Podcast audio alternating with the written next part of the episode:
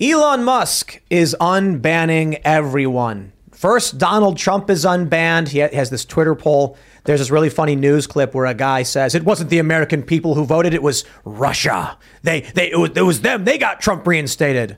These people are starting to realize that their narrative was fiction and it was propped up by the machine. And now that regular people get to speak, hey, how about that? They don't actually like the weird world you live in. Not just Donald Trump, though. Project Veritas is back. James Lindsay is back. Marjorie Taylor Greene is back. But you know who's not back? Alex Jones. So we got to talk about all this Elon stuff because, uh, look, a lot of it's really, really good. Overwhelming net positive. But Elon Musk's refusal to reinstate Alex Jones is making him look like a hypocrite. And I know Elon understands this. So I kind of can't believe him when he says, oh, it's because I have no mercy for people who exploit children in this way for fame or whatever. Alex Jones was banned for making fun of Oliver Darcy. He wasn't banned for saying anything about kids or anything like that. So what's Elon talking about? Well, let's talk about it. The pros and the cons. There's a whole bunch of news to break down as it pertains to Twitter. Then, of course, we have over in Arizona, the Attorney General is launching an investigation into election irregularities, and the Assistant AG is refusing to certify the election. I have no idea what YouTube thinks of that. YouTube? What? No idea. I don't know. How do the rules? I have no idea. So we'll talk about it anyway. So uh, before we get started, head over to timcast.com, become a member. If you would like to support our work, click that beautiful join us button, sign up, and as a member, you will help support all of our journalists and you'll get access to the exclusive uncensored members only show. We're going to have one of those coming up for you tonight around 11 p.m. So don't forget to smash that like button, subscribe to this channel right now, and share the video. If you're watching on YouTube, take that URL, just post it everywhere you can. Word of mouth is the is the best way to support us, and it helps us bypass the censorship because sure enough, we're already getting people messaging us saying that there are no notifications. They're having trouble finding the video. So, surprise, surprise. But, uh, you know, smash that like button. Joining us today to talk about all of this and more is Darren Beattie. Great to be here. Thanks Yeah. for having me. Who are you? I'm uh, the founder editor of a great news site called Revolver.news, which has just published a really um, bombshell piece on the next FTX scandal, which I hope we'll have a chance to talk about. Yeah, is that Tether? yes. There's been a lot of talk about Tether for a while, but we'll, Yes. we'll definitely get into that. That sounds very Great. interesting. And uh, I'll also mention uh, the last episode we had you on was our biggest episode we ever did for a while until we had Joe Rogan and Alex Jones at the same time. But like, come on, like having those two guys at the same time, you know, that, that shouldn't count. Like having you as a single guest and getting it was like 2.4 million views or something. Right. You, you have to you have to divide it in half for Actually, you know what? I can I can tell you this. Actually, with the live viewership and the VOD stuff because we put on Rumble, it actually is still the biggest. there you go. because we had it like we had like 300k so i think it's like if you were to add the youtube views from the day plus rumble it would be 200k more than the aj uh, rogan episode It's all how you count. that's how it's all how you count it's all how you count all right right on men thanks for joining us and we're also hanging out with mary morgan Hello, everyone. I'm sitting in Ian's seat tonight. Happy to be here. who are you I'm on Pop Culture Crisis oh yeah here that's a at show Timcast. that's right So you should go subscribe to that. that's a great show I think so too. You know what's another great show? YouTubeobject.com forward slash we are change. Uh, anyway, uh, today I come here with one simple message Make Orwell fiction again. It's just getting too real out there. This is, one of the shirts. Uh, uh, this is the message on my shirt. It's one of the first shirts that we actually got out there to the general public. It's one of the first ones that kind of went viral. Uh, and uh, I'm wearing it today. If you want to wear it, you could get it on thebestpoliticalshirts.com because you do. This is how you guys support me and my efforts here. So thank you so much for uh, having me. Splurge. Back once again. Hello, Luke. Hello, Mary. Good to have you guys here. Are you okay with the fact that he calls you Splurge? Listen, Scary Uh, Mary. This is between me and Splurge here, okay? I didn't know this was a thing. scary mary I think Luke has a lot of nicknames for everybody here, so I'm cool with it. That means we're friends. he's, he's lou now Yeah, that's right. Yeah, you call me Lou. That's fine. Lou. okay, let's talk about news. Uh, here's the here's the first story. Elon Musk's Twitter, I like how they call it Elon Musk's Twitter, reinstates Rep. Marjorie Taylor Greene. So this is from the past couple of hours. Of course, Donald Trump has been re- has been reinstated. Don't know if he's going to come back. Project Veritas is back. James Lindsay is back. Who else is back? I'm seeing everybody come back. Uh, ALX. Andrew Tate is back. Andrew Tate is Yeah. back. Anybody else? Marjorie Uh, Taylor Greene. Don't know. Elon Musk is just? You you think he's he's going through a list and then just like looking at why they were banned and be like, mm-hmm. okay, we'll unban them and like who's this and like unban them. But the graveyard of suspended accounts is just so large that there, there's no way to know who's never going to come back. Well, we're waiting for Sargon, Carl Benjamin, to be unbanned. Oh, yeah, I was just thinking of him. Did he get? Did he get unbanned? I, I feel like I saw that today, or people were maybe just calling for it. It blends together. Yeah, I think Michael Malice tweeted out that he should be unbanned. Mm, okay, yeah, that's why. Yeah, Yeah, there's a bunch of people. Rekieta Law still uh, banned. still, he's still banned. Carey Wedler banned. Uh, Dr. Malone, Dr. Um, uh, McCullough, Anti Media, Free Thought mm-hmm. Project. So many. We could keep going. We could do a whole show just by naming all the people that I- have I been know that disappeared off of the face of the internet. I know Milo said he wouldn't come back to the platform, or But he so did wouldn't Donald continue Trump. tweeting. But come on, how are you Milo, going to resist? Milo has to come back. I really want him to. Yeah. What do you think, Darren?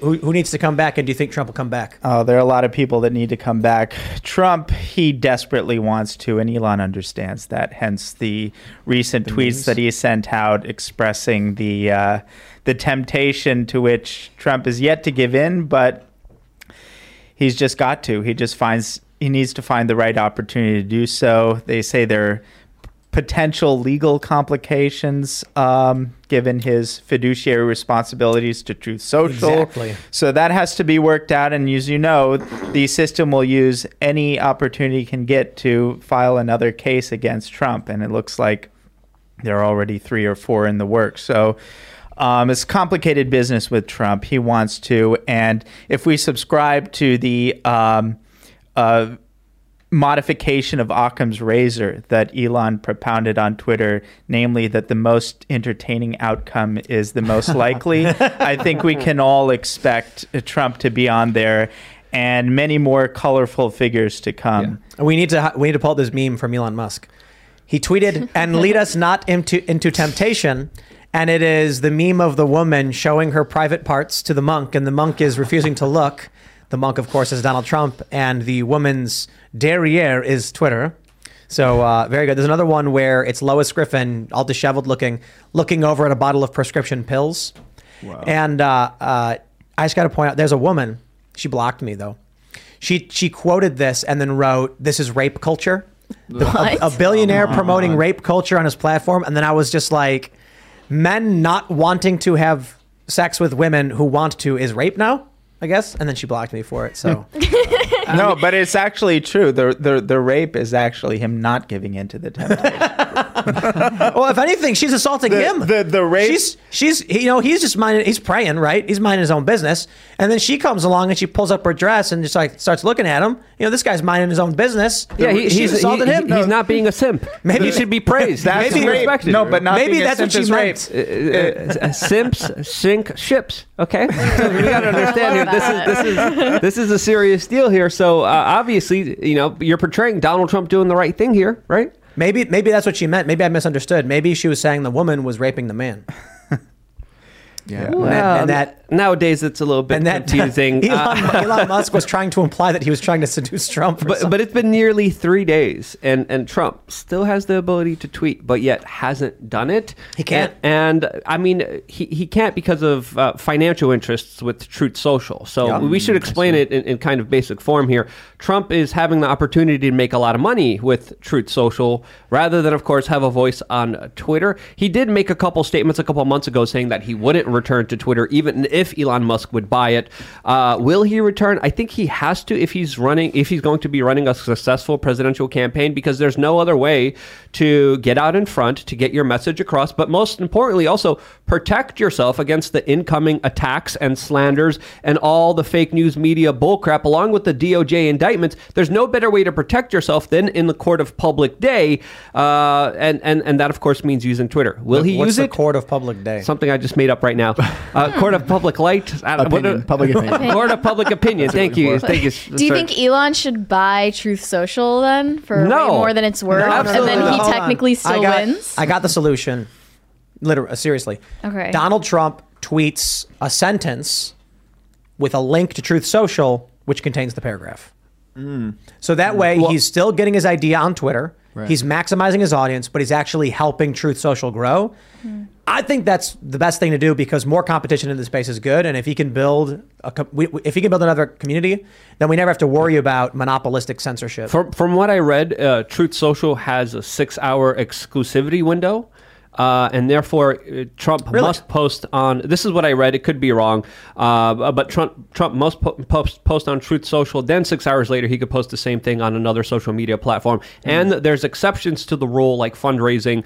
Uh, so he can post on Twitter, according to some of the mainstream media sources out there, and their their kind of larger agreement with Truth Social. But at the end of the day, I, I mean, is he prioritizing money in his platform over this platform? And will this kind of outcome be in his benefit? I don't think it will. Are you saying Truth Social has the uh, possibility of becoming profitable? Because I don't see that. oh, definitely. Yeah, it could be profitable. How? Who uses Selling- it? Do any so- of we us at this table use it? No. Well, I have Just one, asking. And I will say I don't use it, but there's a lot of engagement on it. It, it is Hmm. significant. It's pro- Elon's probably trying to steal back that uh, uh, engagement. Oh, the users that went over to it. Yeah, I think Elon saw this as a business opportunity. He probably was just like, look how many people they've kicked off the platform. That they're losing money because they're bad at business. I can come in, post some spicy memes. Everyone will start screaming and spitting and yowling. They'll all come back, and then we'll we'll you know go public again in a few years. Right. And there's been a massive influx into Twitter since Trump's count was re- reinstated. A massive number. Um, so Look, look, look at this. This tweet from Donald Trump from 2011. I feel sorry for Rosie's new partner in love, whose parents are devastated at the thought of their daughter being with Rosie, a true loser. This this history was wiped from existence by by Vijaya Gadde and Dorsey, and with Elon Musk coming in, we get the whole archive it's, of it's Trump a tweets. back. veritable library of Alexandria. A cornucopia. Come, come back. There was Of books of one-liners. his tweets. There was literal books of his tweets that were being sold on Amazon. Wow, that's So- amazing. Yeah, I love all of Trump's old tweets telling Robert Pattinson to break up with Kristen Stewart.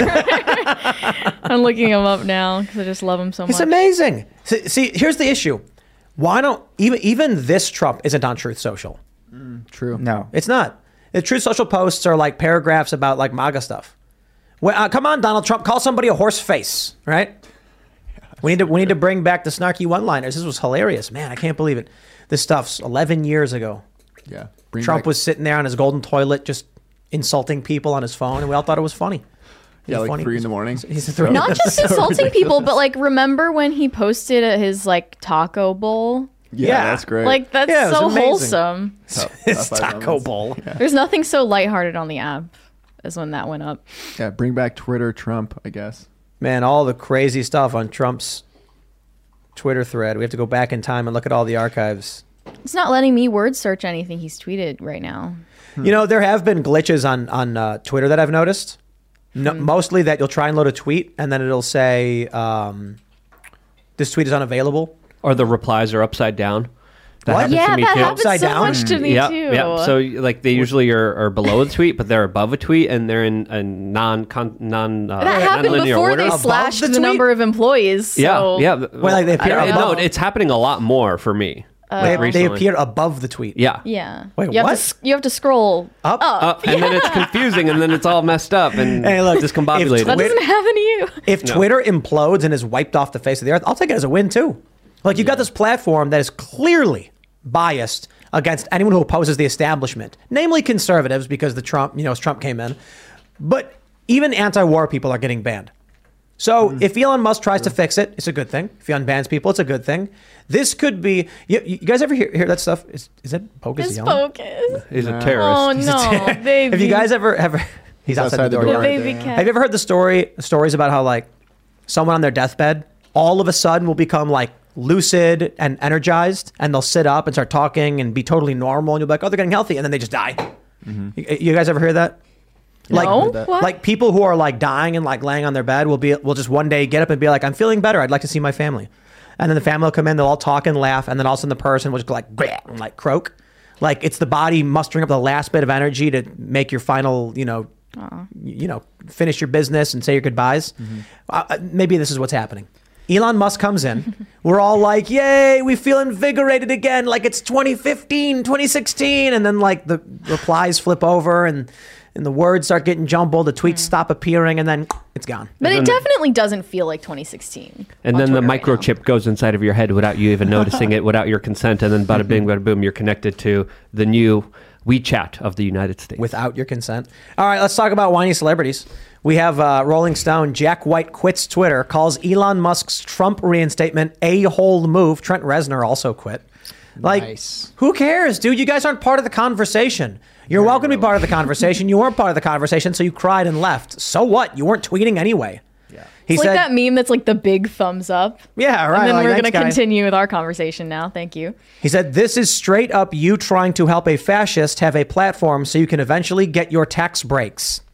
Why are these people so dumb? Yeah, E- Elon paid the most amount of taxes than any American citizen ever in, in history. Yeah, right. So so why As like- and, and who is he right? accusing of, of being a fascist?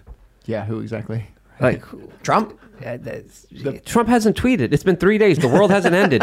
Like, wh- come on. Like, people take themselves way too seriously, and They're, they're claiming that Elon's forcing them to follow Trump. Yeah, that's ridiculous. It's not true. yeah, Like, that's uh, worse than like QAnon stuff. they're tweeting like, not only was Trump reinstated, but I found that I was following him and I've never followed him and I have to unfollow him. And it's like, dude, you, you followed him. Come on. Yeah, Like, we- maybe we know you forgot. Who's yeah. who's this guy? Jack, Jack White. White. The White don't- uh, Stripes. I don't- I Seven don't Nation care. Army. Anything? No, nothing. Ring a bell. I don't- I Okay, cool, care. cool. Have you noticed that all of these chuggy people use a hole as their number one insult? A hole. It's Yeah, I have. really cringy. I don't know why. I don't know why that word is par- so particular. And the way they curse, it just feels like a 13 year old who hasn't cursed it before does. who's like trying to get away with it. I don't know. Trent Reznor left too. And I'm just like, and? yeah, not very Okay. relevant right now. No, I look. You will not be missed. My favorite was CBS News uh, saying that they were going to be leaving temporarily because of security concerns, and then coming back, and then still everyone saying we, don't care. We it's like it's okay. Especially Like, if you announce it, you won't have the willpower not to come back. yeah. And then they came back. They they came right back just a few days afterwards, a few hours afterwards, and it's like, oh yeah, we're still looking, we're monitoring the situation. Like, well, what? What are No, you? the thing is, none of these people can really leave, and that's why it's not the the last kind of death croak of Twitter because nothing on the planet has been able to replicate the network effects that Twitter has. True. Yeah. I would be astonished if it's just too valuable to too many major stakeholders in the system. Just recently, you had Elon, who, by the way, I think he is maybe the first major captain of industry to mock the ADL since the ADL's inception. That's the first. It's a major thing. Very it's true, incredible. And he continued it. So Israel did a tweet and Elon kind of mocked them too and but but in a playful way saying, "Look, um you know, we need more people to tweet. We need more countries to tweet. And so if countries are tweeting, um, you know, it's just it's too valuable. It's it's not like there's this other thing called what is it called like triceratops there there's some stupid like left-wing version of twitter that they're trying to do Mastodon. you, Mastodon, you yeah. can't you can't do that Yeah. because of the network effect No, no, no, no, no. Actually, actually, we're learning that Mastodon is uh, uh, uh, quite based. Actually, they're uh, officially telling people if you have a problem, just block them. We're not going to ban them. And they're saying, uh, I saw this woman. She said that she got suspended on Mastodon because she was calling out white people, and they were like, "Yeah, it's racism. You- racism. You're not allowed." that was that an actual thing or just like an algorithmic mistake No, no, someone did it. And they said that her posting about this was like she got suspended. But No, here- hey, good here's what people don't realize: Mastodon, it's it's uh, uh they're different servers. It's so uh, okay, so it's the Fediverse. Mastodon is like I guess one node. I'm not entirely sure how it works. I'm sure people in chat probably know better. But basically, when you sign up for it, you pick a server hosted by who knows, Mm-hmm. and so they warn you. This is some random guy's basement. You don't know what he's doing. When you sign up for this to get off Twitter, he's got all your data, your password, he's got everything. Mm-hmm. And so people are signing up and they're thinking, this is going to be better now. And there's a mod, there's a viral tweet where he's like, yo, just block people. I'm not going to, we're not banning them. Like, just block them. Even on Twitter weren't doing that. Twitter was banning everybody. So Mastodon's turning Well, out to well, be that's, based. that's there- fair enough, but- but, I think the point stands. Twitter is something. It's unique. Its function as the global public square is unique, and it has network effects that um, are also unique. And for that reason, um, a lot of stakeholders are going to do everything they can to prevent Elon from going the direction he seems to be going in. He has a very difficult position. He needs to exercise um, a lot of caution. He needs to approach things with finesse. And I would say so far, he's done about as well as we could reasonably expect him to do given what the stakes are and given what he's up against. Yeah, there's a couple hiccups that he deserves to be criticized on legitimately, but you do make a good point because where else could you see the president of the ADL go after Elon Musk and Elon Musk respond saying, "Hey, stop defaming me"? Where else? where else could you see Kanye West say shalom? Right? Th- like this, this hive mind, this this uh, Everybody online reality is, Twitter. is is amazing, and the people quitting it. There's a reason they're coming back. All these people, all these actors. Hey, I'm quitting Twitter. Hey, uh, I'm still quitting Twitter, but I want to make one more post and another post. And this is this is again something very similar to what we saw with uh, Neil Young with Spotify. this yeah. is the same thing we saw with all these celebrities saying that they're going to be moving to Canada. A lot of these people are all talk. They're all Yeah. bark, no bite. And we have to understand these threats are empty and they need to be called out as ridiculous because Twitter is where it's at right now. It's fun, it's entertaining, and it's where I'm at. Take It's the take- old think about- think Saint. Augustine, Lord, make me chase, but not yet. exactly. This is this is amazing. When Kanye West gets reinstated, people are starting to feel like I don't have to worry about cancel culture anymore. I don't have to walk on eggshells. So what does Kanye tweet? Shalom. Hilarious. The ADL, uh, some some guy he tweeted, he's openly mocking us now. It's like, uh huh. so what? Like the problem is these people were ext- were overly sensitive. I don't think Kanye West is, an, is an anti-Semite. I think he's probably got some wacky views. I think he said some some silly things.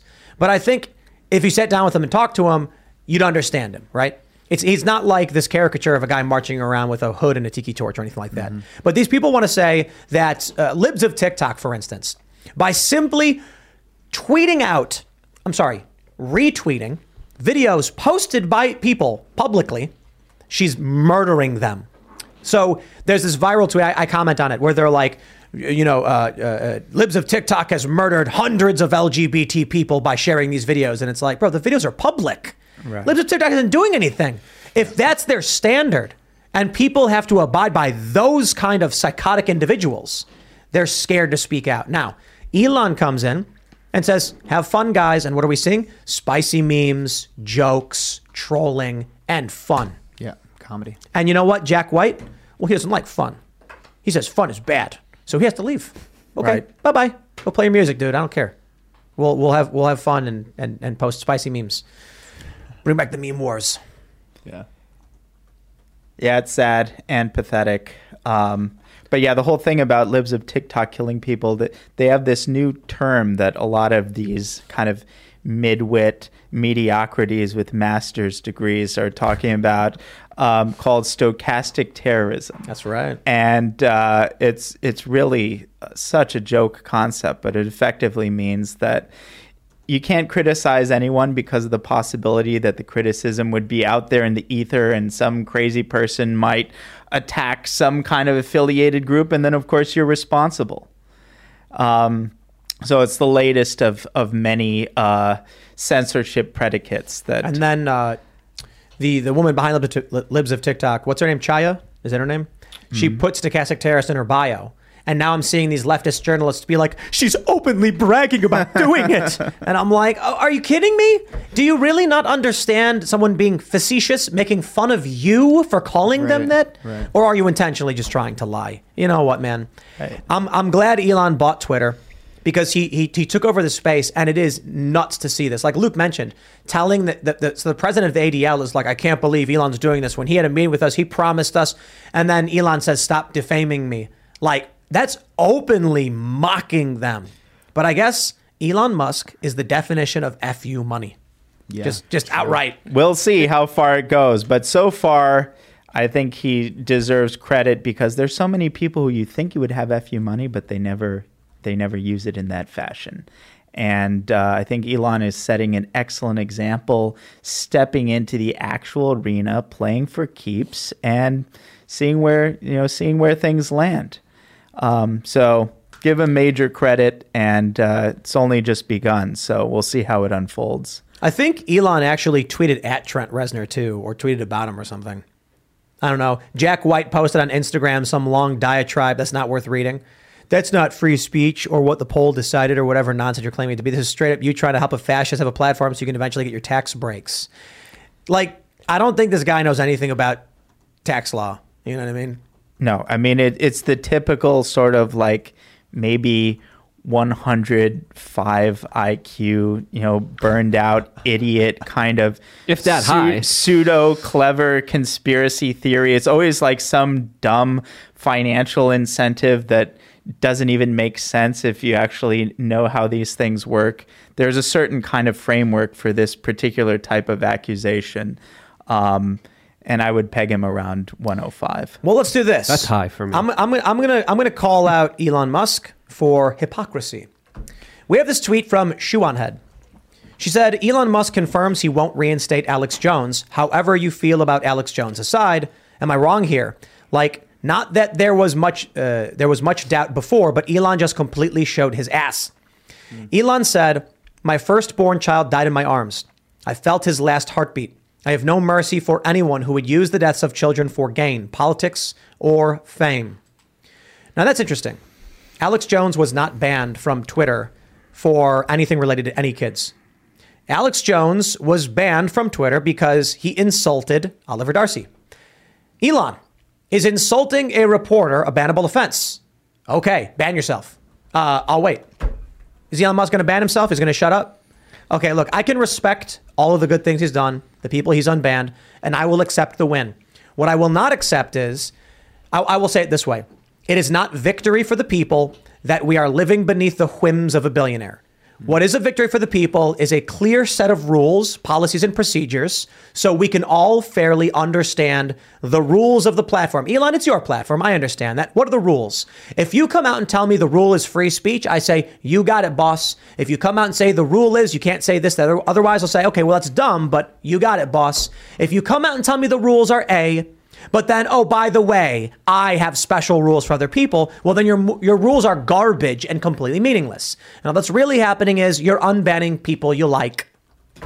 Well, that's a very interesting point, but what would you say to this is that what if in practice, in terms of how things cash out, it's actually maximizes free speech on Twitter to have an arbitrary system rather than to have a system that follows prescribed rules because you'd have to think what kind of prescribed rules can get he get away with he could say what he said before which is that the law of the land in terms of speech will govern speech policy on Twitter which in the US would mean first amendment I don't know if that's practical given the implications I understand that. So let's say, let's ask where the line is. Insulting a reporter, is that a bannable offense? Is that is that is that in need of flexibility? I think they would all need flexibility, but I think it's easier to think in terms of who would be let back on versus kind of neutral principles that are kind of applied retroactively.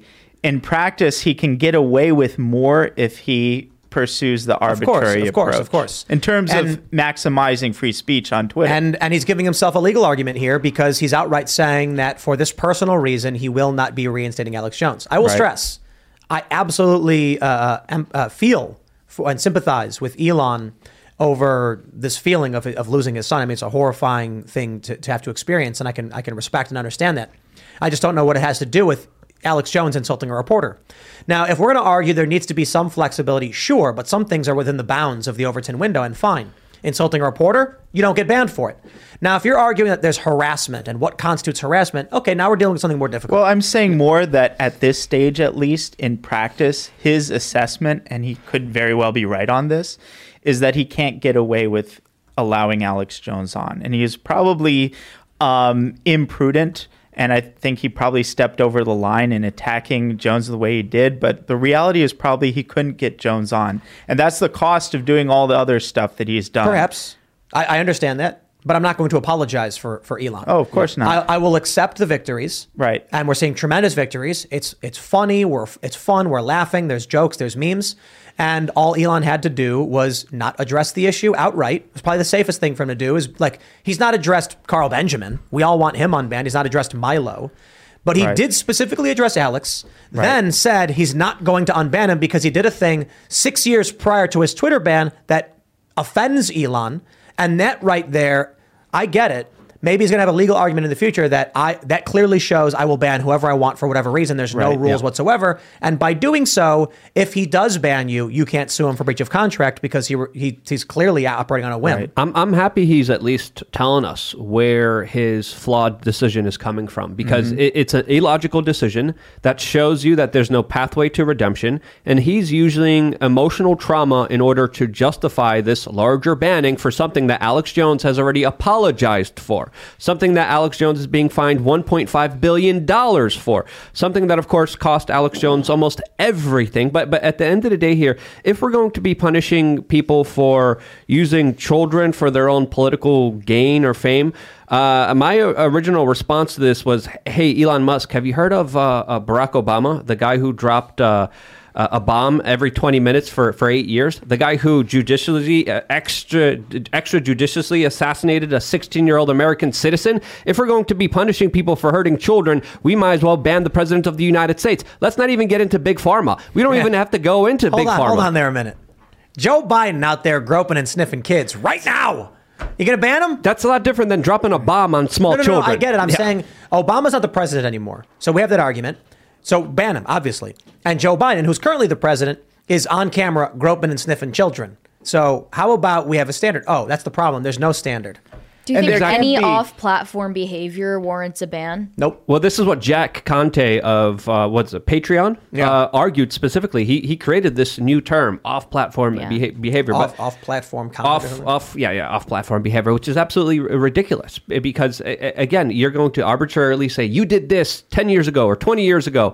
I don't like that you It's did cancel this. culture. Ex- Out- it's outright. cancel culture but but again my personal preference which i hope ultimately he'll be able to achieve is the first amendment standard.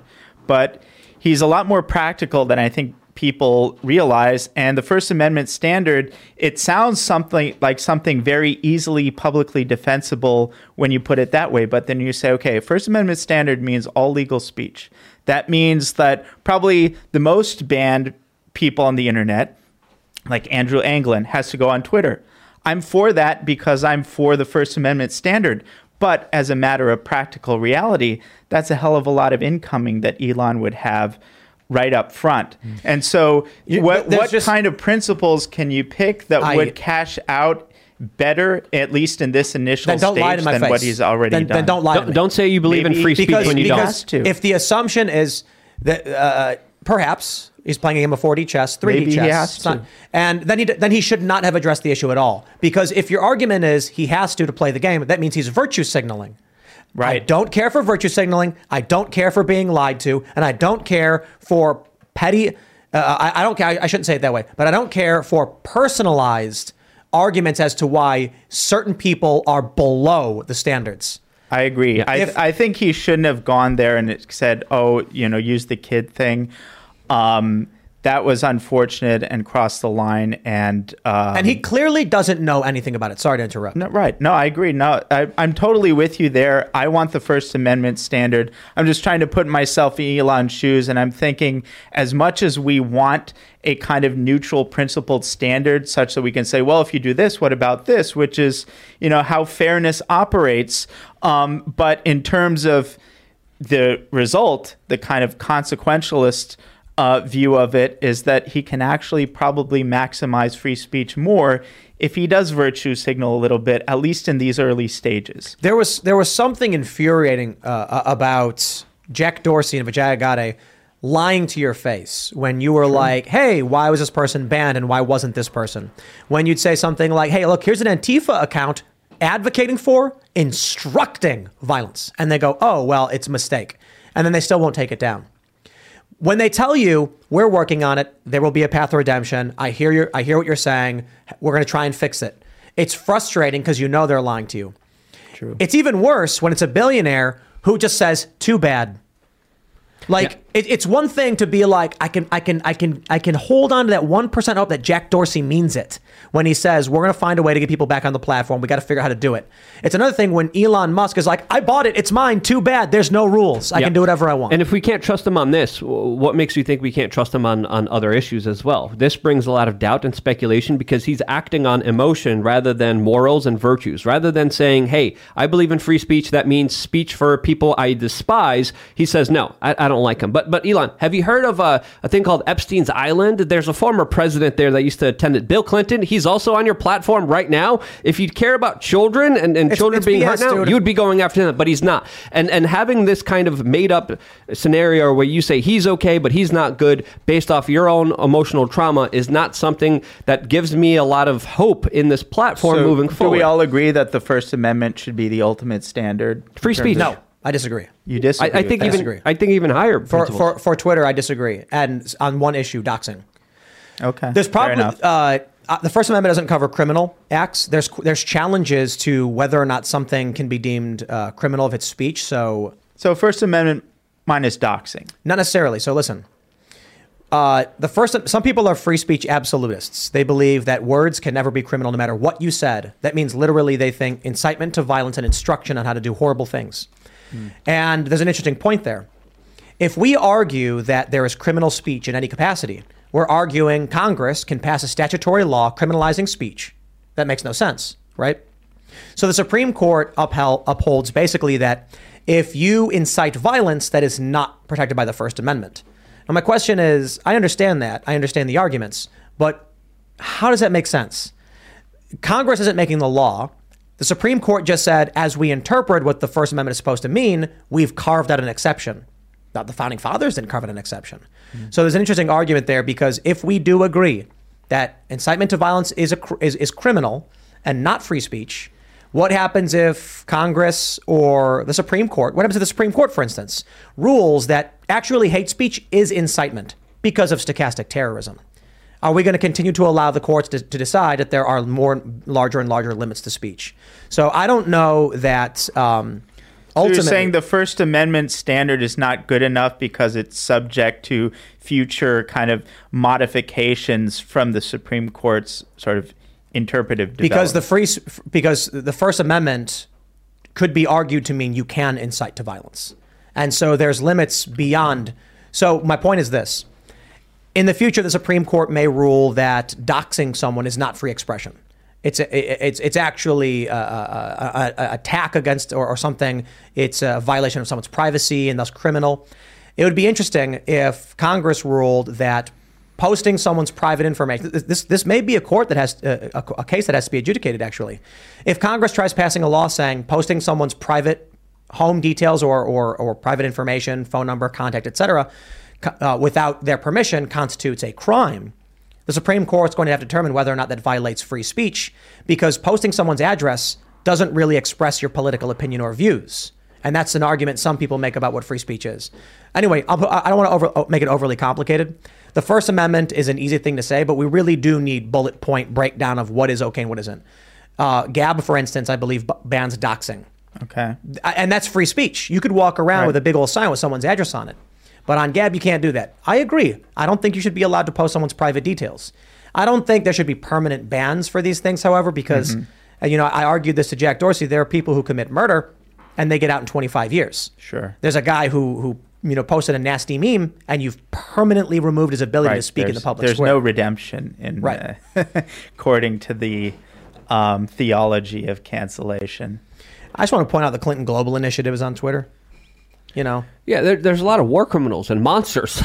there, there's you know terrorist organizations that are on there openly using the platform without any kind of problems. When Twitter a couple years ago was looking at, of course, right wing talking points that they needed to censor and take down. So uh, it, it, it's crazy because this this is a very important issue, and and we can't underplay it because yes, I mean we got to celebrate our victories. Elon did incredible things on banning a lot of important people that were uh, punished for their political speech, but if you're going to continue the punishment based on your own kind of made up uh, standards, that, that that's something that doesn't give me hope. That's something that I think a lot of people should be skeptical of, and I think that's something that a lot of people should be criticizing him on because obviously it doesn't stand uh, with any kind of virtue. let's pull up this uh, this tweet here Now I'm not I'm not sure if this is confirmed. That I, I don't know. I'm, uh, but you guys have probably seen it all over the place.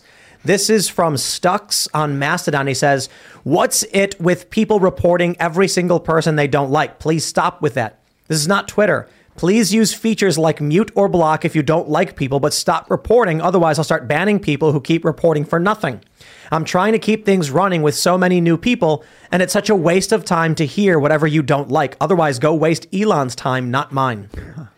Elon Musk tweeted, please, hall monitors, go on someone else's platform. so it was Nate Silver who said that he thinks Mastodon is a honeypot for the hall monitor types. All of these people on Twitter who report everything and won't shut up are leaving and going to Mastodon and all Spider-Man meme pointing at each other. and uh, we're all having a good time with it. It's like there's a party going on and they left. So, you know, I'll, I'll take it. How many employees have been slashed so far at Twitter? Are there Oh, man, I think like a enough couple thousand. 90%. the point where like they don't have as many moderators? Then No moderators. None. None I'm, I'm, left. I'm pretty sure their moderation team's gone. They've got to have some people No, I, I, I think because they've don't like know. they've now like streamlined the process for reporting child exploitation materials, which I have been waiting for them to do for so long because it, they made it unnecessarily difficult. You had to go through on the desktop version.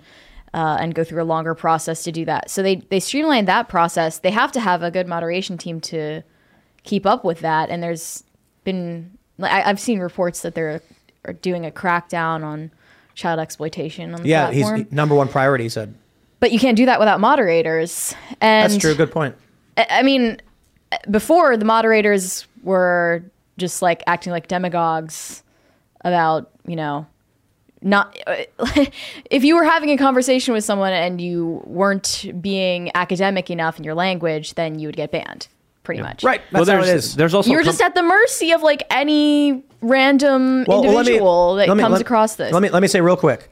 Since the uh, uh, beginning of the election month or whatever, like October, and then we're getting into November, all of my videos pertaining to election issues have been demonetized for fake reasons, and it's it costs a lot of money. It really does. Like getting getting you know when you when when you know I cut down the amount of videos I do. I went from uh, what was I doing like six to three having one it's it's it's it's bad it's a lot of money Yeah. and what happens is i'll get the yellow dollar sign and then i'll, I'll request review which takes a day you get all the views in your day then you get no money if it is confirmed like the next day it'll say confirmed demonetized by manual review and it will say harmful or dangerous activity. And it's me reading a poll and being like the polls are in and they say this that. And then i got to call google and then they're like whoops that was an accident. Let's fix it for you. And i'm like who are you employing who's lying on all of they're clearly leftists. Well, it happens to every one of my videos, but I have no one to call. So, like, you saw my stats, you saw my income. It's, it's absolutely insane what's happening on my YouTube channel. But to answer your question, there's also a lot of third party companies, uh, usually a lot of international workers that get hired to do a lot of this moderation. Some of the moderation is done in house, but a lot of it is done through, of course, other private companies in Africa, in Asia, where, of course, the labor there is a lot cheaper. And we, and, and this has been documented many times, even with Project Veritas. Project Veritas even released an expose talking about how Twitter employees were paid to view at everything, including private messages, people's posts, how Twitter engineers were there to, of course, implement shadow banning. This is Project Veritas talking to Twitter engineers that were bragging about having Trump's private DM messages and were threatening to release them. So, again, when we look at, at that content moderation, when we look at the destruction of speech, we have so much power by so many few individuals that absolutely use it and abuse it for the worst, sinister political purposes. And if you dare to speak outside of the established narratives, you're going to get punished, you're going to get screwed over. And that's exactly what's happening to, Right. to my YouTube And channel in such an extensive way. there's another dimension of demonetization that is very relevant to Elon's predicament with uh, Twitter, and that is the latest scam of brand safety, which is basically like a mafia shakedown. Because in some cases they have third world imports, in some cases they just have um, just you know uh, uh, regular people, but.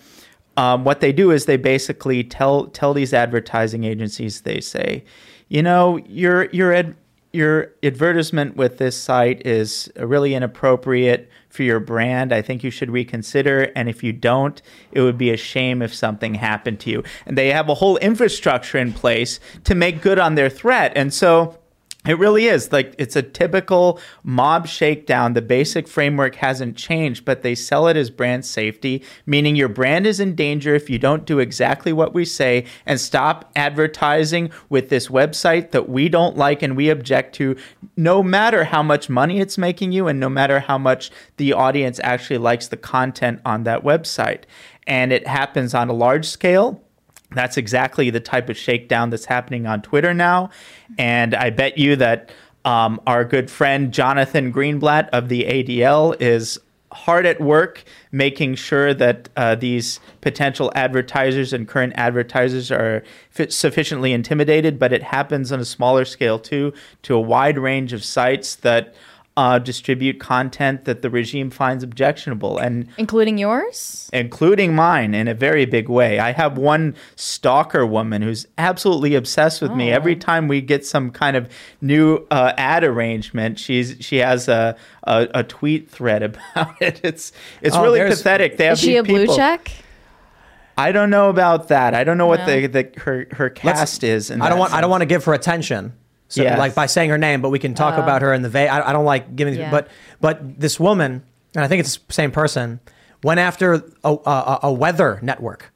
Like what? yeah, no, no joke, no joke. I, I what? There, there's a, a, a, there's a cable channel that does nothing but weather, and this leftist woman started like tweeting about it, and she's well, like a lot of these amount of followers. Her, her friends in media write up her stories, and then she's actually getting advertisers to pull off a weather reporting station, and it's just like wow. the only thing on the screen is it says like weather. It's like raining in Texas. Like, but the sad thing—all is how off. the sad thing is how easily so many of these people cave because usually their liaison, their point of contact at these companies is like some twenty-something woman who is ideologically aligned, and even if not, all these unsophisticated people need to hear is the phrase conspiracy theory or you know Trump or something like that, and automatically is like, okay, bad, danger, you know, that's all yeah. I need to hear. So or, or even worse, intimidation uh, campaign. Are you really saying quick, it's the same? Make, just really, or, or, even worse, an older woman without a family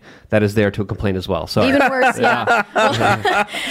are you saying this, what could be worse? this intimidation campaign is the same uh, thing that happened with the YouTube adpocalypse.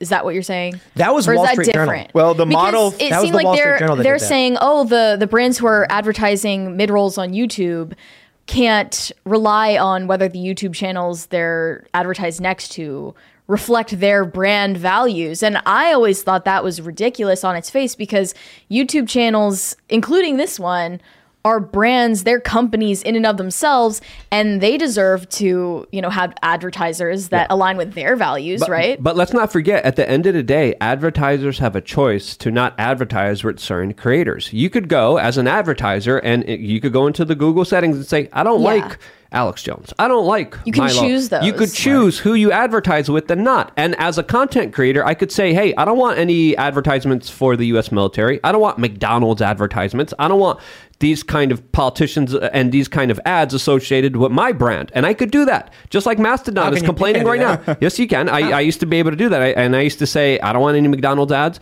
I don't mm-hmm. want any. Um, you still I, do that? Um, don't you start this? I don't. I don't know. Hold on, hold on. I, no? You, on YouTube? Uh, on Google. On Google. So, yeah. On your website, you mean? Uh, no, no, no. On, on Google, there was a setting. I remember doing this For a few your years. YouTube channel. I, I remember doing this huh. a few years ago, saying I don't want to advertise with, with. I don't want these advertisers on my YouTube. Channel. I don't know how to do that. I, I, I could show you uh, okay. uh, at the end of this That's video. only fair, right? But, but but but it's fair, exactly. Uh, but but we don't hear about this. A lot of the people don't know that advertisers have a choice, yeah. and and if they find someone despicable or they, they don't want anyone tied in with their associate, they don't have to have it. That's they already not, have the infrastructure there. That's not why they're pulling ads. They're pulling ads because the far left marches around with bricks, and conservatives sit in their lazy boys complaining. That's it. So until law enforcement, the, the, the solution, and that's why they wanted to fund the police, partly why, law enforcement needs to stop these people, and we need to develop some kind of system. And it's tough, I know it is. The, the easiest example is Storefronts in Berkeley will put up all the leftist signs in their window because they know if someone throws a brick through their window, the cops can't do anything about it. Like your car can get stolen. Good luck. The cop's going to be like, well, we'll we'll write down the, the we'll write down the license plate, and then if we see it, we'll let you know. But if you've got something like a bike, your bike's gone. If you've got something like a moped, your moped is gone. The, the, the, it gets stolen. The cops show up and they say, "What do you want us to do about it?" So if you piss off the far left, who are psychotic, violent individuals, and they start harassing your neighbor, the cops are going to be like, "What do you want us to do about it?" So what do they do? They say, "Look." Dave Rubin is not going to march. This is the example I love giving. Dave Rubin is never going to march to Twitter HQ to complain about the censorship. He's never going to march with a bunch of classical liberals carrying torches to YouTube HQ to say no more censorship. He's going to go and he's going to complain about it. And that's all he's going to do. Antifa will literally throw up with crowbars and beat the crap out of people. That terrifies them. So they say, I know who to avoid and who to cater to. So these big brands, when they hear that far leftists are attacking them, they immediately say, "Guys, red alert! Do whatever they say, and they'll go away." That's that's that's that's it. Yeah, it's going to be interesting to see how Elon Musk kind of navigates this very uh, changing media advertising landscape. Because right now, just a couple of min- uh, minutes ago, he's promising Twitter being a good video platform that's going to offer, quote, according to Elon Musk, higher compensation for creators than YouTube. So this is something that Elon Musk just tweeted a couple of moments ago, responding to Mr. Beast. How is he going to be doing that specifically with so many advertisers boycotting him? Will there be other advertisers? And also, uh, by and large, advertisers are pulling back naturally, not because of cancel culture, but because of the way that the economy is just being absolutely screwed over right now. Just how poorly it's doing right now I- compared to everything else. I think Sargon got unbanned. I think Rekieta and Sargon got unbanned during the Carl during the show. Benjamin is back. Yeah. Yeah. Wow, dude, it's been so long. Wow, Yeah. that's amazing. This is what people in the chat are saying Yeah, right now. we got a super chat. Someone just said it. I had to announce it. Uh, Carl's awesome. He's a good friend. He helped me actually uh, get all this, this stuff rolling. When uh, when I started doing YouTube full time, he hit me up and asked me if I would do a guest spot on his channel. He had like 300,000 subscribers. I had like 40. And I was like, yeah, for sure, man. I made a video. Ended up getting hundreds of thousands of hits. All of a sudden, I gained a whole bunch of subscribers and it helped get the ball rolling. So, very grateful to Carl Benjamin. He's a good dude. He hosts Lotus Eaters podcast.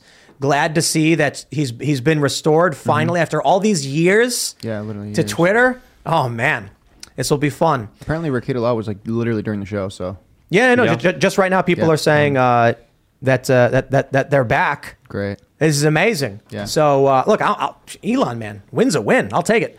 I- I'm not. I'm. I'm not going to ignore the problems I see with the Alex Jones stuff, but I will stress it again. Hey, man, like this is a huge victory. So take what you can get, I suppose, and uh, and we'll and we'll roll with it. I, I will say this now too.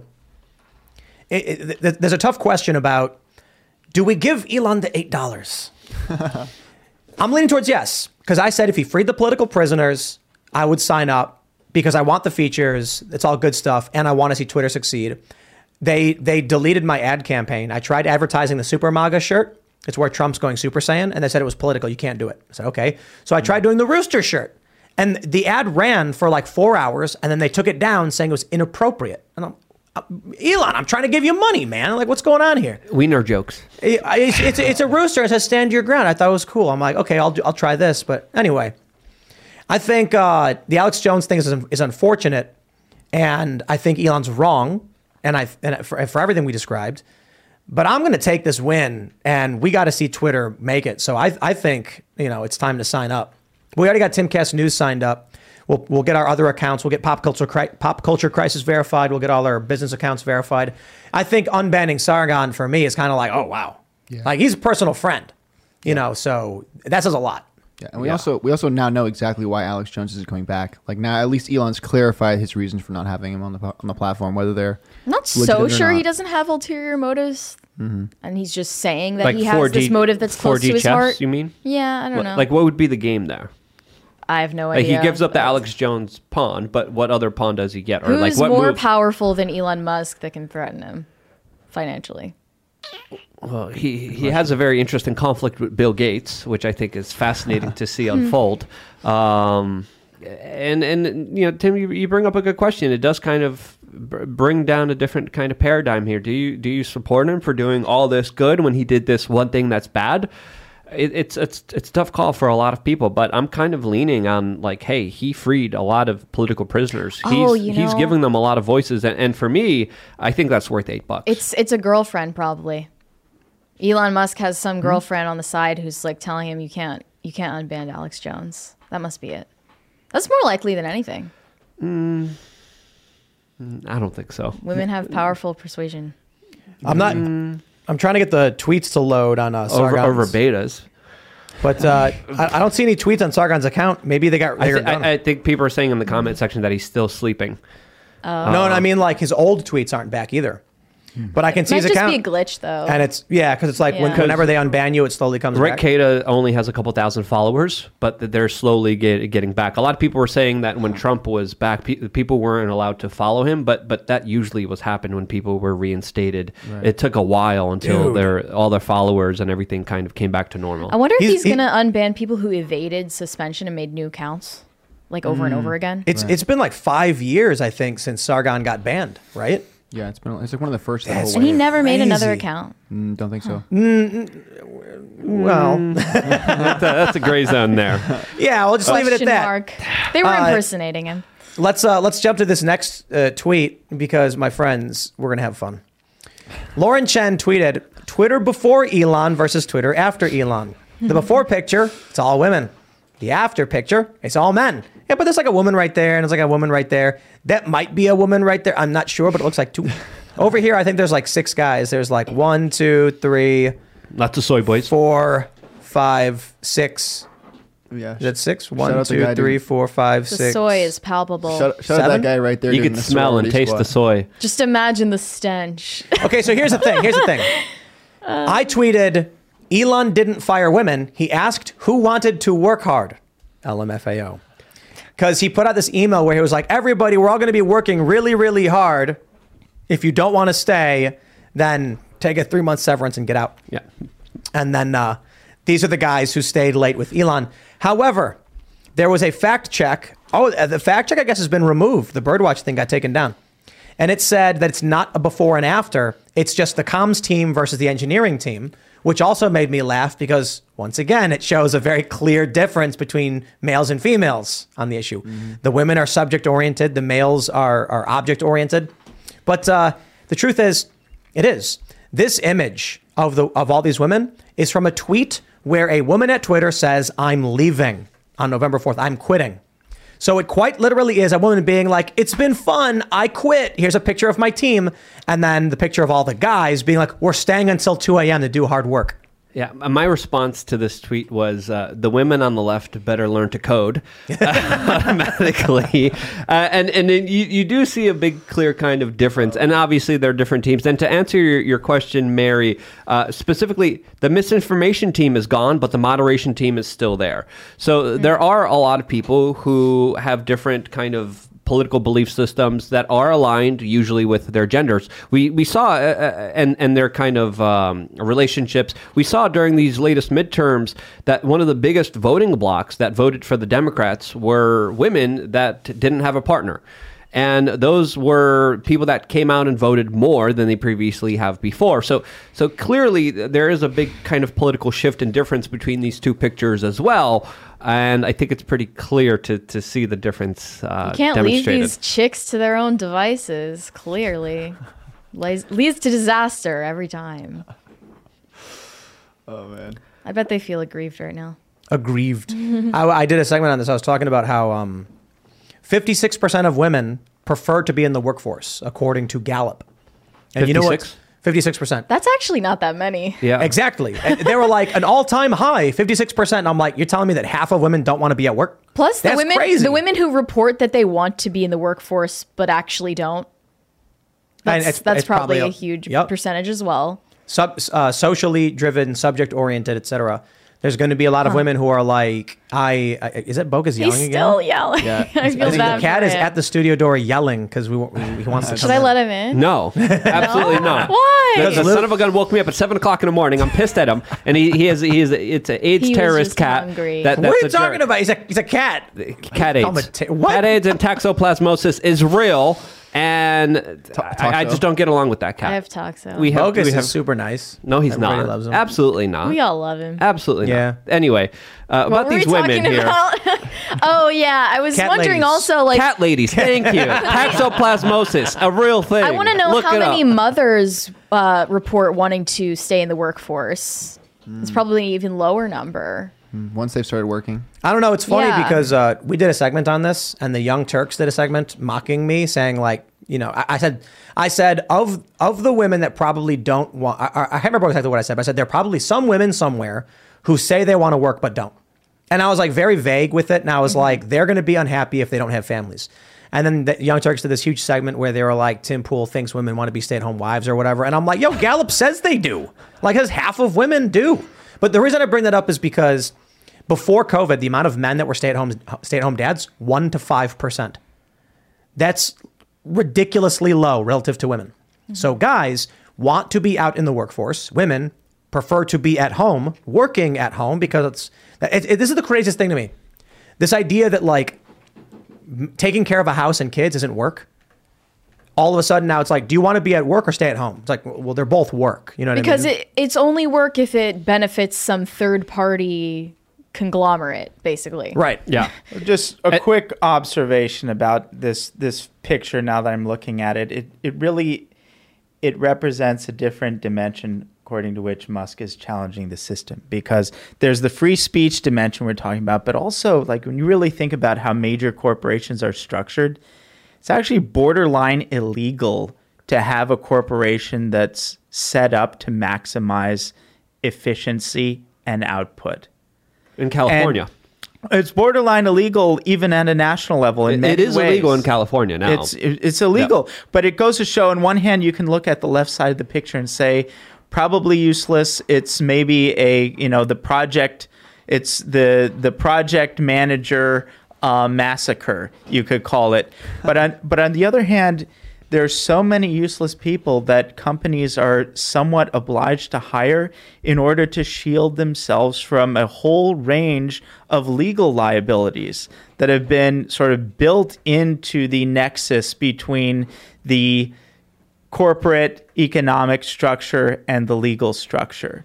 And so there's this weird sort of phantom utility to having all of this dead weight in a company simply as legal protection and political protection mm-hmm. from precisely these third party NGO ADL type rackets that exist to shake down your company. yeah, it's like an artificially inflated HR department. It's exactly what it is. And a lot of people, a lot of these people don't work. We saw it from the TikTok videos. They're They like, do "Oh yeah, we're going for our morning mimosas, and then we're going to support the, the African American I- I- owned business, I the vegan restaurant downstairs that Right. caters for us. All the caterers are supposed to be there for us, but the office is empty. Wonder why? You want to pull this up? Yeah, yeah. So this is uh I don't want to play it too loud. A tale of two different realities. Check out this video. Welcome to a day in my life as a Twitter employee. Two guys on the right. I don't know. I don't know what they're doing. They've, they're covered It's in an oil It's an rig. oil rig. It's an oil rig. They're just going to add pipe or take pipe away as it goes down. Oh, that's what they're doing. Yeah, yeah. That's what the guys do. It looks like they're really good at it. Look at that. They're covered Nice in, in filth of some sort. Just guy- Go into my The little guys work lay down the pipe. Yeah. laying pipe. Pipe and on the left, it's a woman who's talking about going to her little booth and getting smoothies and Eating her charcuterie boards Jeez. and having her wine and living a yuppie lifestyle and having her little meditation booth. the world on the left is only possible because of the world on the right. Foosball. Yay! We have to play foosball. Oh, oh now she's get her safe space. Look at that. This is my farting room. I go in there and I. Yoga mats. Ah, yeah. Look at that yoga. Yeah, yeah. Yo, it's so disgusting. Absolutely. seeing what these companies are, and I've seen them firsthand. I've been to Google HQ. I've been I've been to their San Francisco and New York offices, their LA offices. It is absolutely insane. It is it is daycare. I can't even begin to describe it. Having having come from a, a life where I've had look at that wine dispenser, oh, like a red wine dispenser for for a plastic cup. Well, these guys oh, cool. They got the corn. working working the working the oil rig. On the roof. Wow. On the roof, Can chilling. you get better? How what can we do to get all these people fired from their jobs? I think Elon just did Get it. them pregnant. No, oh, Elon. Get them pregnant. Well, no, no, they're just going to go get abortions. Paid Which- for which- by the company. paid for by No. Elon Musk. Elon Musk is allowing employees to get paid abortions and Yeah, is Tesla, paying right? for their travel. So Elon That's Musk is, still a is a part of thing. this. He's, yes. fu- he's funding it. yes, Elon Musk is Wow, funding his employees amazing. to go out of state to get abortions. That's amazing. I didn't know So I, I, again, I mean, it's a Fact corporate. check on that. Yeah, go fact, No, check, fact true, check yeah. it right now. Fact It- check it it- right now. Tesla, right? Yeah, Tesla specifically. But I, I- See, th- this is probably like going to be the same. women's- This women's is, This is probably also going to be the same policy in California because in California it's probably mandated by law. Women's ability to create and sustain life definitely makes them weaker in the workforce. And Mm-hmm. uh, you either have policies like that or you're going to hire women less. You wonder also how much, you know, what function these project managers types are really serving. There's the sort of legal shield, and there's also the morale question.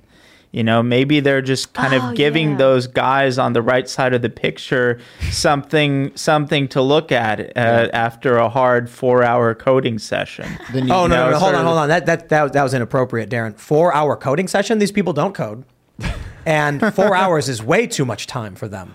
These are these are like They might break a nail.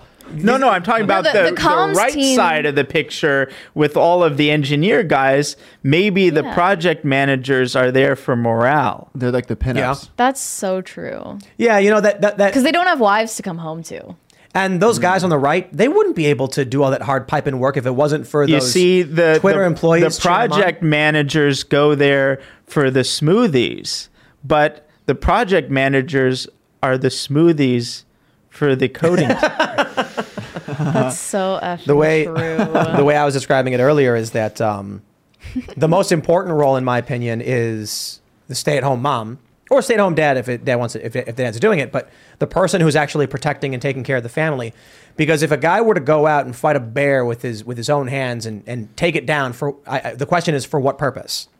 He's not. He's got. If he has no family, he has no one to protect. So what's the point of fighting the bear?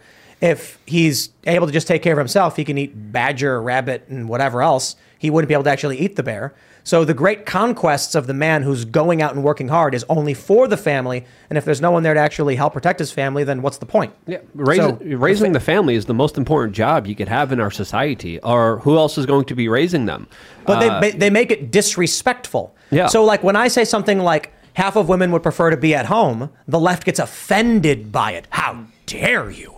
We would be better served working $50,000 a year jobs for some multimillionaire in his factory.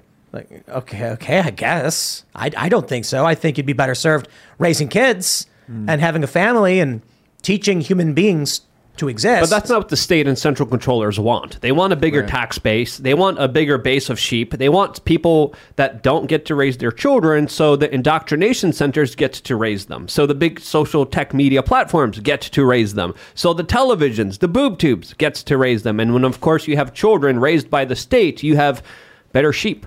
And that's of course what they're also looking for in my opinion. Better that you don't have children at all, though.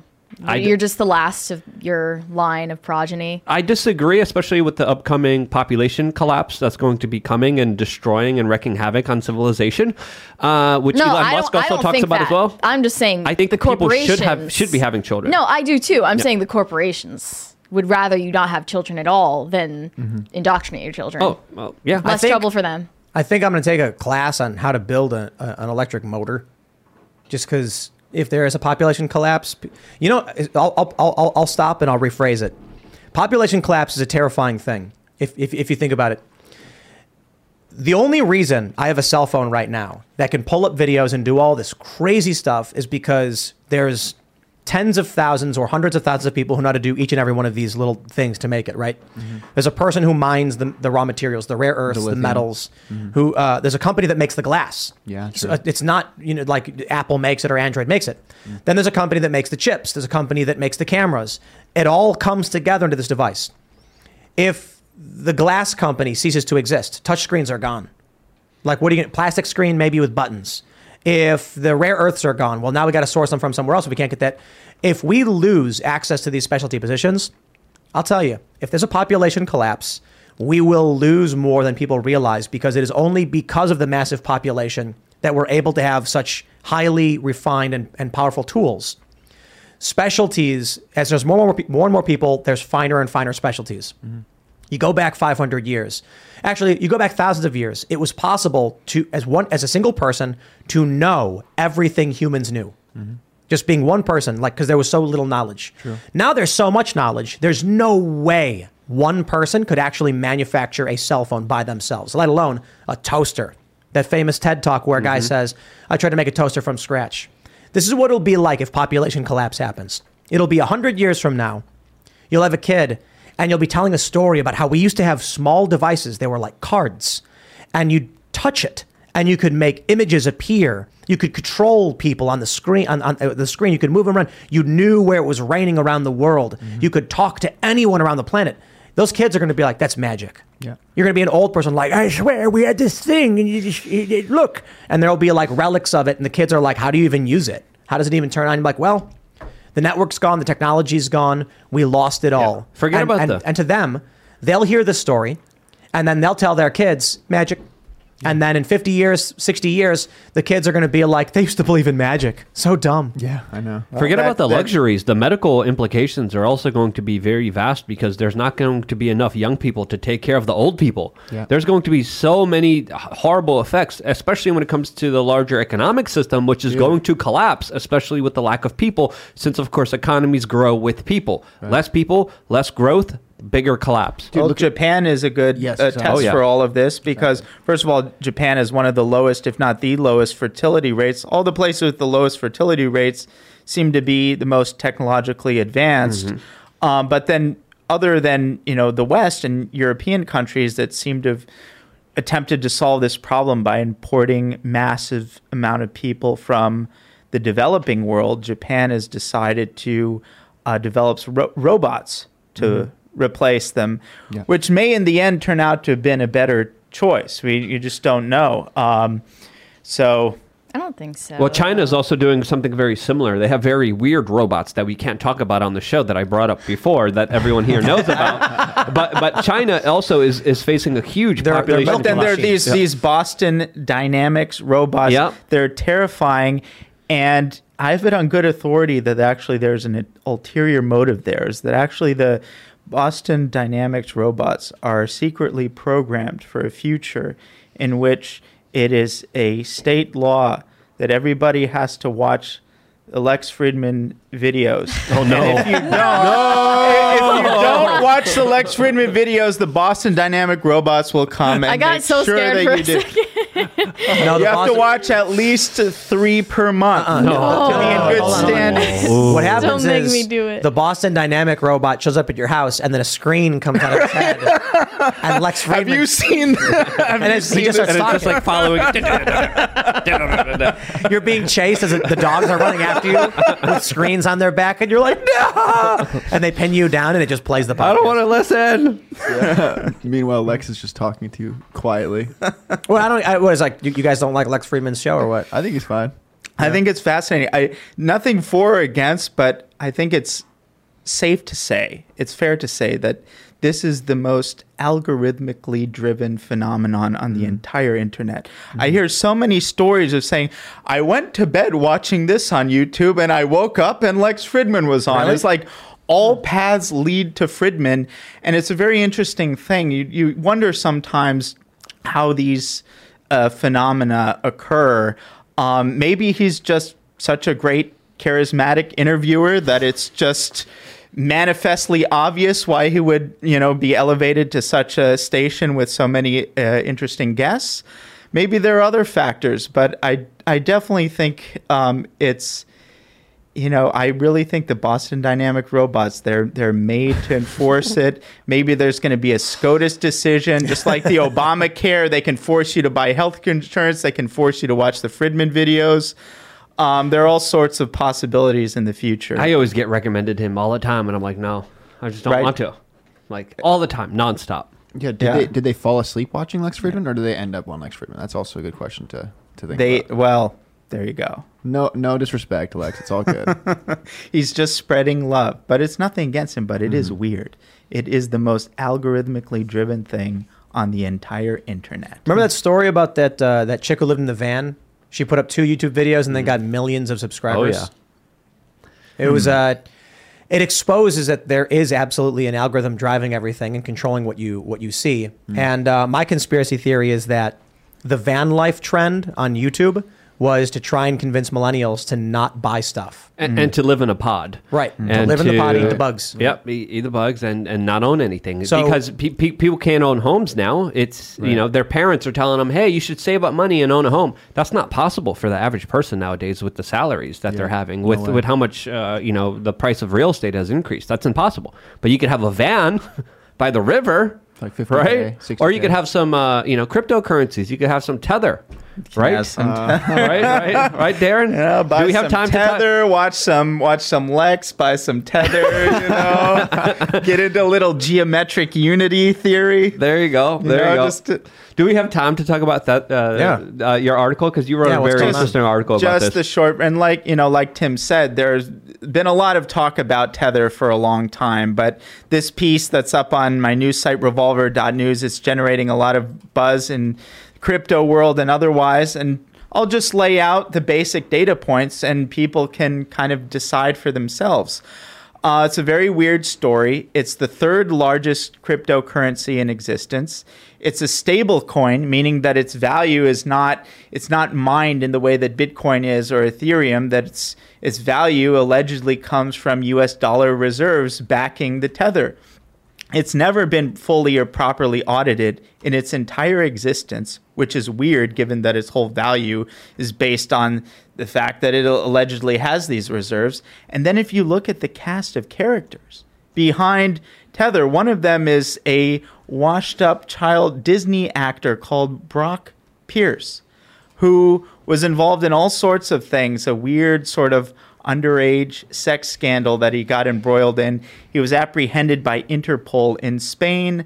There was allegedly child pornography and all this stuff involved in the apprehension. He was not arrested, weirdly, and then he turns up as the founder of this major cryptocurrency, which is a stable coin, which has never been audited, which defies the US Treasury, Treasury in, in various respects, and which just happens to be the official cryptocurrency of several US backed rebel groups geopolitically, including the Rohingya rebel groups in Myanmar. And so the thesis adduced in this piece suggests that there could be an historical antecedent to the function that Tether may uh, fulfill, and that is the BCCI Bank, which is this bank set up by the CCA, uh, the CIA, uh, to facilitate all kinds of money laundering operations and so forth. Um, but the cast of characters is really remarkable here. Of course, there's a Jeffrey Epstein connection, and so I encourage everyone to go and look at it. And for crypto enthusiasts and experts, I welcome feedback. Where you know, are we uh, barking up the wrong tree or not? But so far, I've received extremely positive feedback from the crypto community in terms of Tether being a The the highly questionable proposition. the issue with so many cryptocurrencies, they're clearly scams. And there's Indeed. that uh, that that Alameda woman, Bankman Fried's girlfriend, who I think Yeah. she said something like, "Crypto is just scams" or something else. Like it's like she's like it's, it's all scams and Right. something else or whatever, and like drugs or something. Crypto is, I think, mostly scams, but that's not uh, uh, to disrespect crypto itself. It's that well, everything's pretty much a scam these Right. days. What isn't a scam? Yeah. The But issue, in- the issue yeah. is that there are people who are using crypto to scam, but there are absolutely amazing and legitimate cryptocurrencies, Sure, and the technology itself is incredible. So Yeah. we have the story from Bloomberg. U.S. prosecutors opened probe of FTX months before its collapse. Sweeping inquiry examined crypto exchanges with offshore reach. Manhattan prosecutors recently changed tack as FTX unraveled. So they knew about this. Yeah, how can they not? This company came out of nowhere and had all the huge institutional money.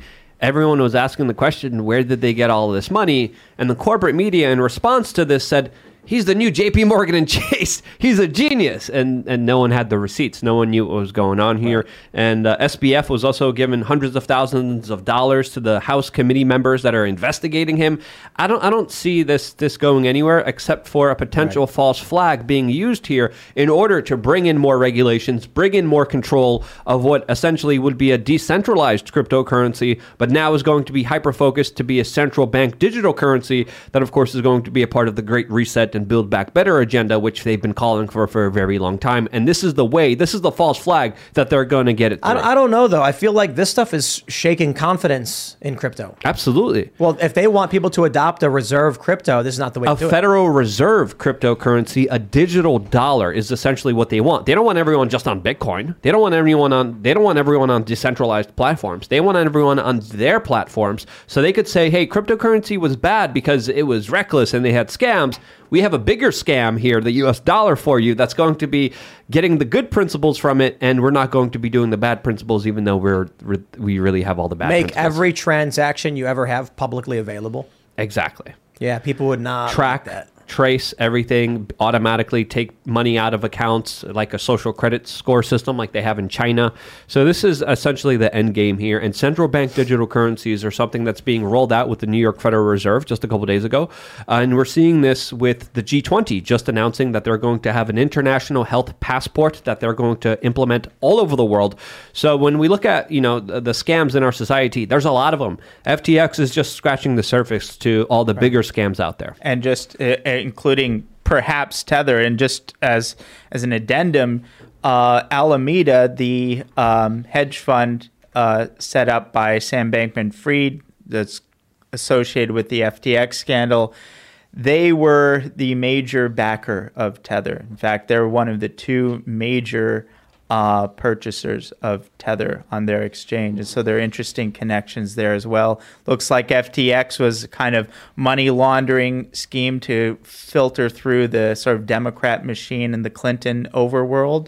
And Tether may be a kind of BCCI, which is used for sort of um, CIA, Iran, the new Iran Contra type operations uh, globally. Yeah, that was an interesting uh, saga, the the BCCI scandal. Right. Um, can, can you expand on that just a little bit? Because I think that that's an important history lesson that we should kind of revisit, Right. especially when it No, comes to understanding the larger kind of it, the the larger intelligence agencies and their involvement with the big banks and how they actually work together to screw you over. Right. The the reason these things are important is that the the government does not reinvent its own playbook very often at all. And if there's an historical antecedent that serves an important function, you can pretty much bet that it still exists in some modified version. And so the fact that the BCCI existed in the 70s and 80s, which is a bank set up by a Pakistani allegedly, but it was probably set up by an intelligence agency, and it you know major scam. It screwed over its uh, many of its depositors. It had a lot of shady figures, drug cartels, arms dealers, all kinds of shady folks working through it, operating through it.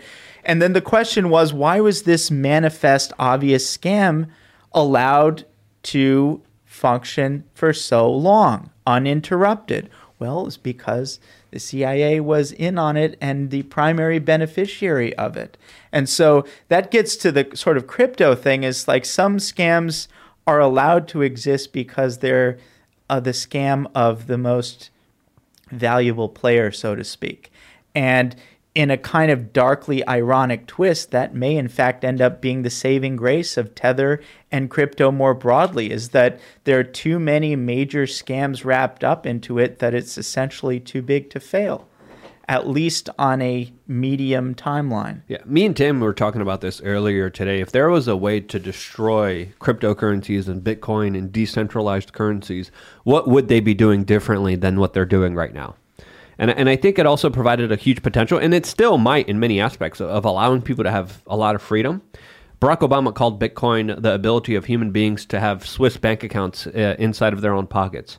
I think that that's a power that threatens a lot of people, and I think r- what we're seeing with FTX, what we're seeing with SBF, is a deliberate destruction of that power. Right. But you do you don't really have that power if you're operating through an exchange on an exchange, Absolutely. right? Yeah, most so- exchanges are so the also thing- honeypots as well. Exactly. So like there are two different things. There's the I guess and I don't mean this derisively, there's a the nerd money kind of function of Bitcoin which is like you have your own keys, you do all these but it's a pain in the ass and people don't really want to do it and It's not grandma friendly. Is exactly. But the scalable version of Bitcoin um, is replete with all of these scams and again maybe it's it's not going to fall down precisely because the scams are too valuable. In the in the in the specific case of tether potentially being the new bcci it's literally the official cryptocurrency of the rohingya rebel group in myanmar which is bizarre that a rebel group would have an official cryptocurrency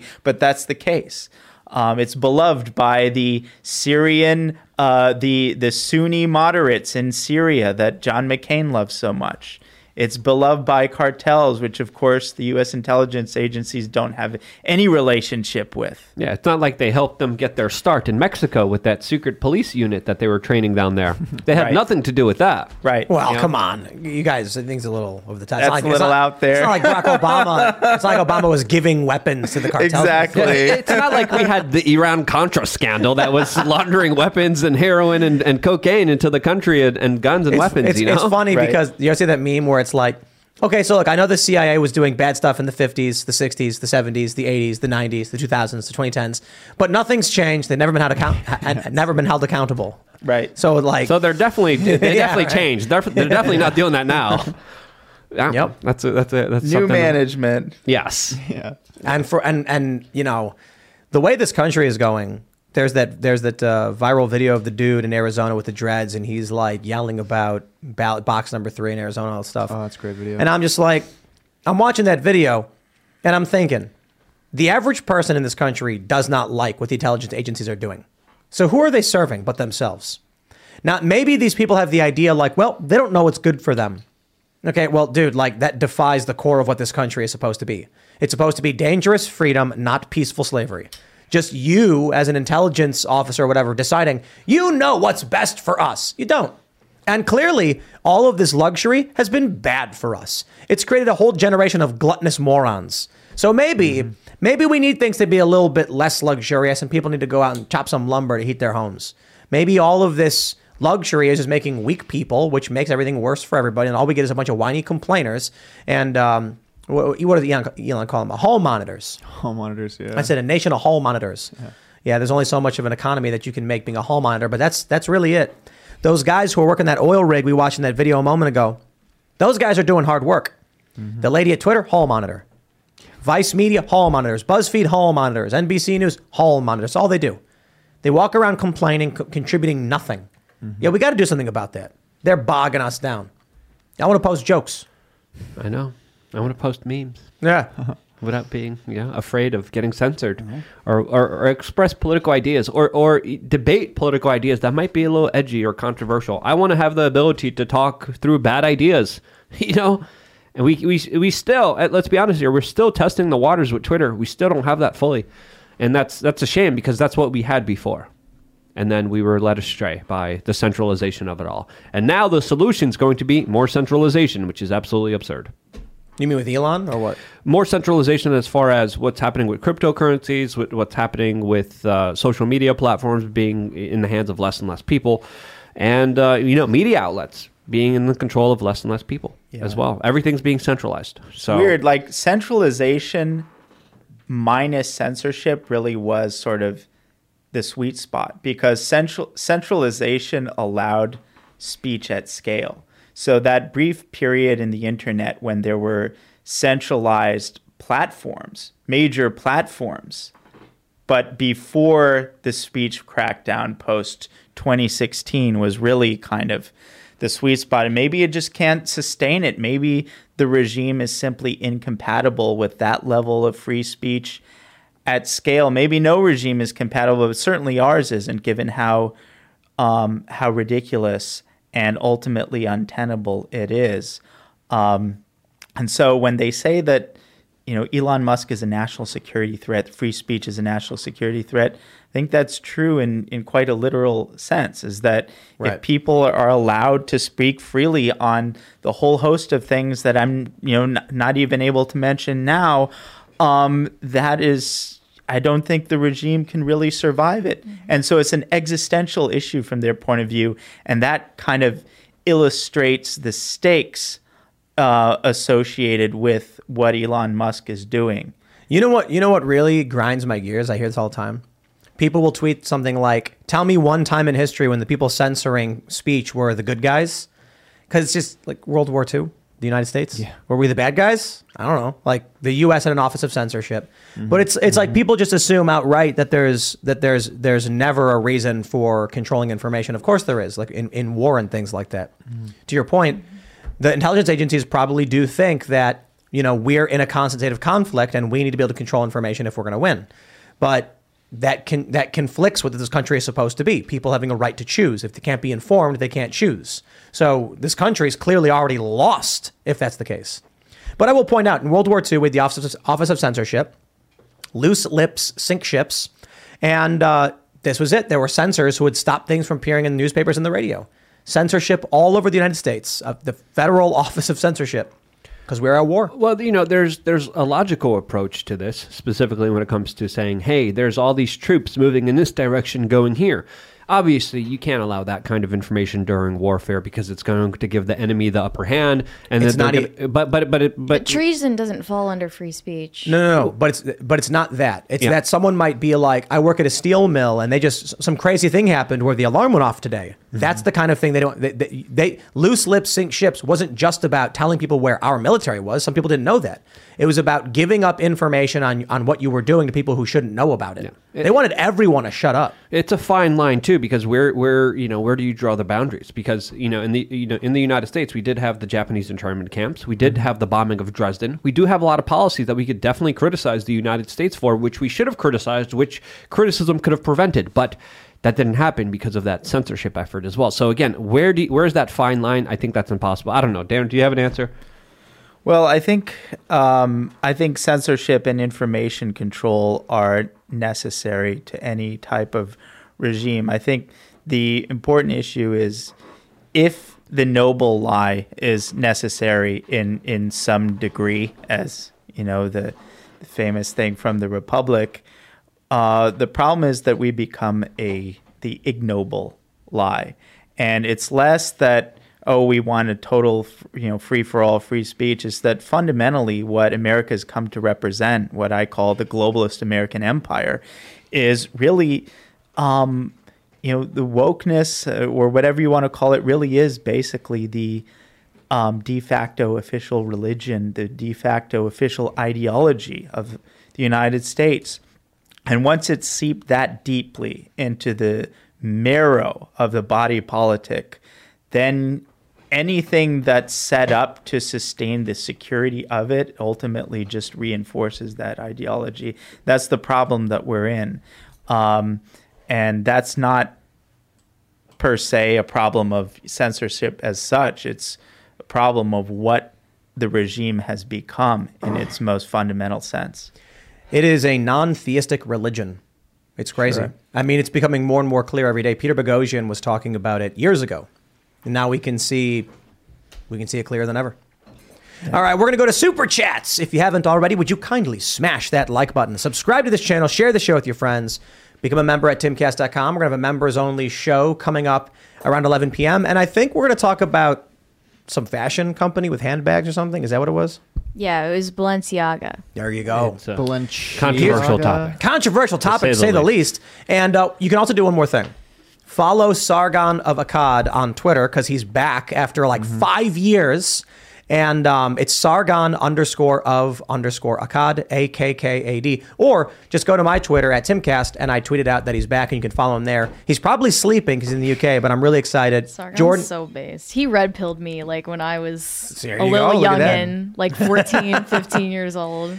Jordan Peterson tweeted some, uh, you know, something like "Surprised to see you here, Sargon." So we're all excited that Carl Benjamin's back on Twitter. So uh, give him a follow. All right, let's see what we got. Kay says, please get the critical drinker on both Timcast IRL as well as Pop Culture Crisis. He's the best movie critic and fighting the message from the woke entertainment corporations. Yeah, be fine. Sounds good. Oh, this is funny. This Sargon got unbanned right before uh, the show Yeah. started. Neo Unrealist says Sargon Avocado is unbanned from Twitter right before show started. Yeah, it was like 30 minutes before. Man, Yeah. A lot of people were tweeting about him and a lot of other people as well. I mean, for him, it's been it's been five years. It's Yeah. like watching you know the corpse come out of the ground, like when you're like, he's back, he's yeah, gonna dust off the phone. yeah, right. Yep. I mean, he's been doing his thing, but it'll it'll be cool to see him back in the conversation. Yeah, I just I just watched a part of his Lotus Eaters pro- program. He did a thing about millennials and Gen Z stuff, and it was like the old Sargon, where he was just talking to and sitting Yeah. down and chatting, which was cool to see. So it's funny he's back right now. It's great. Oh yeah, all of our super chats are Sargon unbanned. Sargon saw that. unbanned. Wow. William Nichols says your shadow band. I recorded it for proof. That's right. This show is, Yeah. and it is insane that despite the fact that we are shadow banned, uh, you guys still watch, and it's it's it's it's weird. I mean, uh, we're in a weird place. This show should be trending every night based on how many views we get. Yeah. Never does. And uh, maybe maybe not every single show. I'm being a little hyperbolic, but uh, never do. Most, Yeah. Yeah. All right. Mind of Madman says no notification, and I believe in Clank and Beanie supremacy. well, all right. No notification. How about that? Shout out Clankers. Yep. Rob says, Tim and Co., I'm setting up a Ligma Johnson candle e store. Thank you for the inspiration. Another thing you've inspired me to do, and I look forward to your order. You know what we're thinking of doing is uh, I, I tweeted out a piece of land in West Virginia. It's like 180 acres. And I was like, this could be the Ligma Johnson Woodland Preservation. We could actually like allocate plots of ownership, you know, and you get a little fake, card. fake Ligma Johnson Lords. Yeah. It's interesting because like the price per square foot's actually not that expensive. And then you could you're not really a lord. We wouldn't do that, but you'd have like, you know, it, we could create a public park and then it would be owned by the people who own the square footage and that could be a lot of people. You're an official Ligma. Yeah. Yeah, and you get you get you, you can be uh, uh I don't know what, what kind of title do we give? Can't you A still buy stars? Ligma Richard? You could name a couple of stars, Ligma But who- Johnson. Who has the right to the stars? That's a good point though. You could You'll name find stars. out eventually. I don't know. What if we just like all of these programs, like go to a star buying company and then just buy as many stars as possible and name them all Ligma Johnson?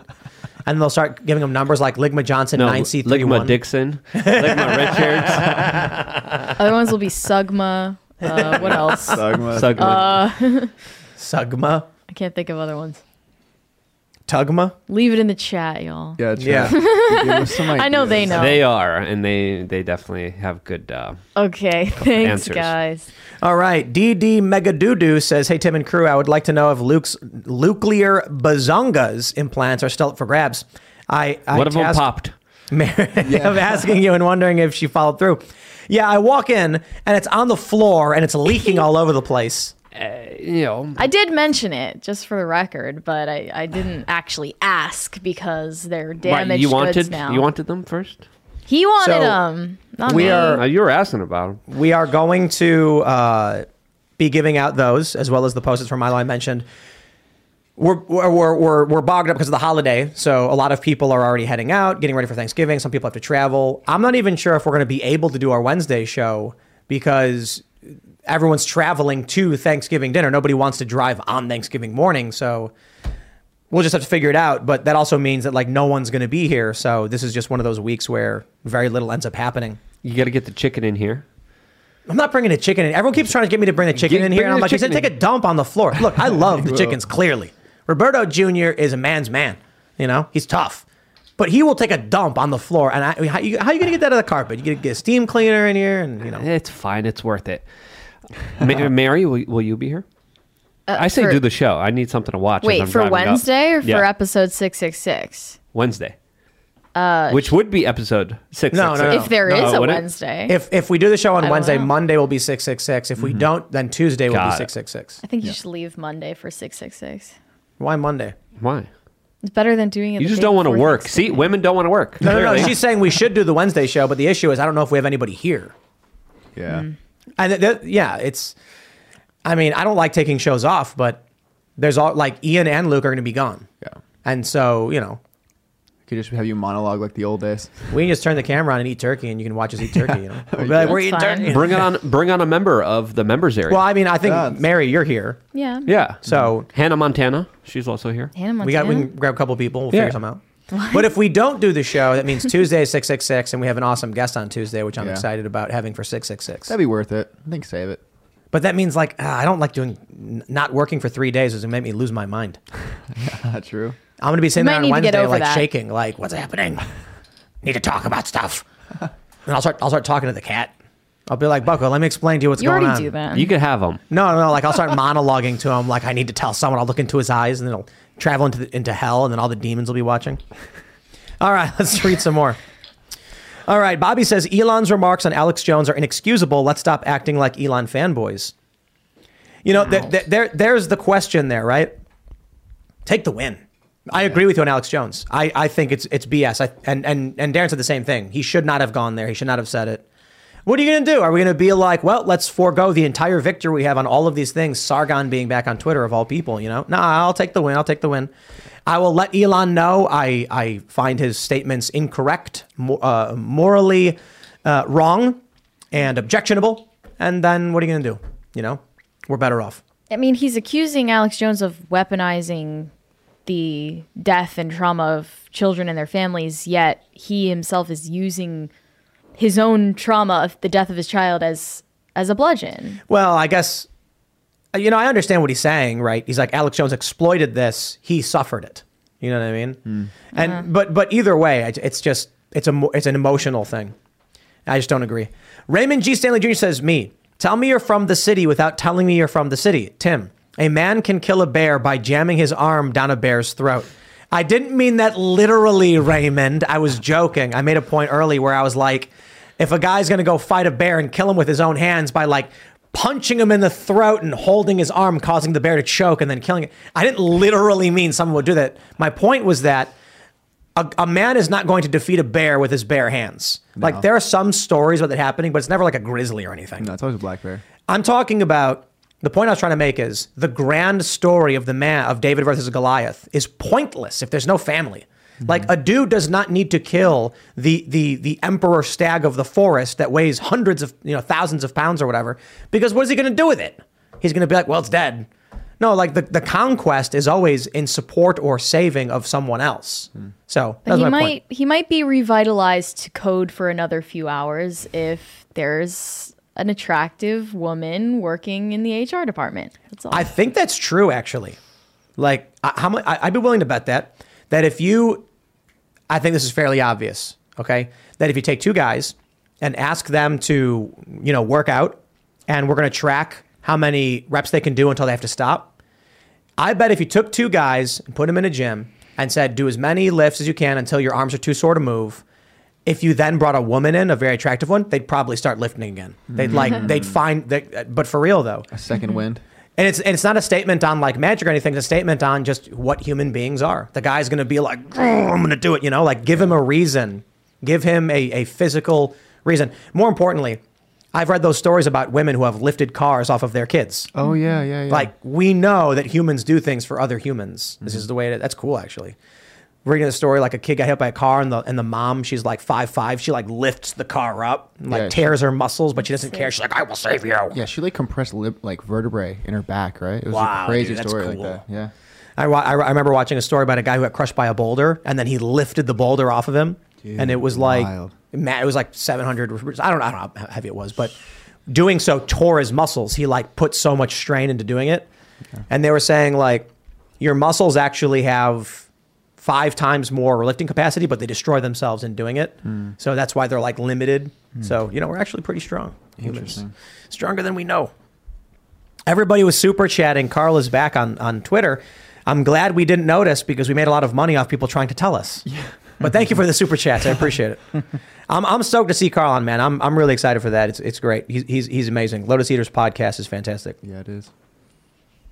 Biko says, Is Timcast interested in hiring pop culture writers? If so, what would be the best way to apply? I don't know, and I don't know. I guess Mary's in charge of that. yeah, I'm in charge. You should DM me on Twitter. There you go. yeah, you know, she's on Pop Culture Crisis. That's their that's their pur- purview. All right. AK Storm says, Tim, please ask Mary about the BDSM teddy bears marketed to children she covered on Pop Culture Crisis today. Truly disturbing. We'll That's talk about the that. after show. Yeah, we'll talk about in the we're after gonna show. Go off. Yeah, we'll make it. We'll we'll get we'll get right into it. That'll be really really good. All right. Pinochet's helicopter tour says, "Well, Tim, Google really didn't like your four o'clock video, and I can confirm it. I saw that, and I was like, "Whoa, what does that mean?" Well, the good news is, the video I put up at 4 p.m. is that the Arizona Assistant AG is refusing to certify the election. This is true. It's just, it's in the news. It's happening. Mm. It is. Uh, it's doing really well. People are able to get it, but it is demonetized. So uh, there you go. Which means I'll make probably, I don't know, 20 bucks off of uh, that, that video for the day. So, oh, you know, it is what it is. I'll take 20 bucks, you know what I mean? But that's, that's, that's like erasing the revenue off of it, you know? You're making 20 bucks? I, I want 20 bucks. I'm not even getting that. This is why we shifted focus to doing uh, Timcast memberships for the company because you've got activists trying to take your ads away, and because YouTube's trying to take your ads away. So I also this is this is this is a thing too. I've picked up. Uh, we start, I started doing established titles sponsorship on the Timcast channel. I normally don't do ad reads on because they're demonetizing everything. So I'm like, okay, let's play that game. Demonetize, shadow ban, whatever. People who want to watch my content are going to watch it. Um, I'll, I'll sell my own ad if you're not going to run ads against it, and so that makes up the difference. So we're, we we will we will always find a way. We're not going to let censorship get us down. The one free man says, odd how all tech platforms laying off thousands of people in unison. Elon said Twitter was hemorrhaging $4 million a day. What was keeping them afloat until Elon bu- burst the bubble? Was someone subsidizing them in exchange for censorship? No, it's that a bunch of advertisers pulled off the platform when Elon moved in because they're biased lunatics. Hmm. And so then they start losing money. However, I do think something interesting is happening in, in, in terms of all these layoffs because we're seeing a bunch of ad buyers say that there's like they're, they're cutting down on sponsorships and marketing firms are saying there's less money to go around. So the reporting that I heard is that next year there's going to be a major eco- economic downturn. Uh, where'd you hear that? I just scuttlebutt on Twitter. Yeah. Con, you know, Yeah, yeah, yeah. I, I I saw that really funny uh, uh, Twitter account. It was uh, Inverse Cramer. You ever see that one? Oh yeah, I have seen that. Whatever Jim Cramer says, do the opposite. yeah, yeah. And then they show everything he was wrong about, and they're like, if you do the opposite of what he says, you get rich. Yeah. It's like uh, uh, Inverse Cramer is like George Costanza when he d- decided to do everything opposite. Phoenix Ammunition says we've sent several appeals to Twitter to be reinstated, and so far nothing. We never actually broke a rule in the first place. Elon, please help. Y'all guys should tweet about Phoenix Ammunition because they were unjustly banned from Twitter. Were they? Yeah. They're, they're cool guys. Yeah. You know, they do Phoenix good Ammunition. stuff. Yeah. They're the ones who did the website where when you wanted to buy ammo, it asked you if you voted for Joe Biden, and if you put yes, it kicks you out of the website, I think it sent you to like um, his gun control page or Yeah. something. That's fine. He's like, we don't need your money. That's uh, Phoenix with an F E N I S. Yeah, F E N I X. good guys. Fire Burns, people says, went to start watching Timcast IRL tonight and was not in my subscription tab or on the channel page. Found found it on my home page under the live tab. Isn't that something? Uh, Isn't that something, huh? That was that this the same thing happened to me. I was going on my phone to the channel and I couldn't doesn't find show. it. Yeah. Yep. Seems to It happens a lot. Yeah. Man, I, I got to tell you, if you guys didn't like watching the show, like it, we would have been annihilated by YouTube censorship a long time ago. There, if if if we were if we were like Lex Fridman, as as Darren described it, we're the we're the inverse of Lex Fridman. like the way he describes it is people are just stumbling. Maybe that's what YouTube's doing. They're like, get everybody to watch. Everybody who watches Timcast IRL, go watch Lex Fridman instead. So we're getting punished in the algorithm, but people are like, YouTube, stop! I want to watch this show. And then meanwhile, people are waking up and they're watching Lex. Well, that's I don't know if that's actually true. I got not no just beef with Lex. speculation. No, it's nothing against Lex, but there there were conversations that uh, that our friend Susan uh, uh, of of YouTube um, was having, and basically people were criticizing her for not doing a full on ban of Ben Shapiro. And Right. her defense of that was saying that we've run a lot of studies on it, and they've shown that Ben Shapiro is actually a very effective stopping point. That is to say, he serves a very important de radicalization function. And for that reason, I think um, you know there's a real utility to the Susan Wozniak or whatever. Wojacki, Wojcinski, Wojak, Wojak Susan. But uh, there's a real utility to the uh, to the censors. Say that look, these people are an off ramp. They're de-radicalizers. They'll go and they'll watch Lex Fridman, and in many cases, and again, nothing against these people personally, but there is a kind of fool's trade whereby a certain type of talking head will earn your tra- trust by saying controversial things like boys have penises and girls have vaginas. And in exchange for that trust, will shove down orthodoxies on everything else down your throat. And that is a very important de radicalization effort. And there's a whole cluster of people who may fit that description. And I think it's fair to say that um, the Lex phenomenon may be adjacent to to all of that. Or Ben Shapiro, you know, telling Yeah. people to take medical procedures. Um, also, Right. Ben Shapiro gets a lot of his traffic from Facebook, overwhelmingly a Well, lot. he has a- That's the Daily Wire. I've yeah, I've Well, heard if you look at the number one shared kind of articles on Facebook, Yeah. it's usually Daily Wire. It's no, usually Ben it's again Daily Daily Wire is the Lex Fridman of Facebook, and and it's not accidental. I, I've I've heard. I'm not going to say for a fact, but I've heard on good authority. Shapiro has a great relationship with Zuckerberg, and they've had the great relationship for a long time.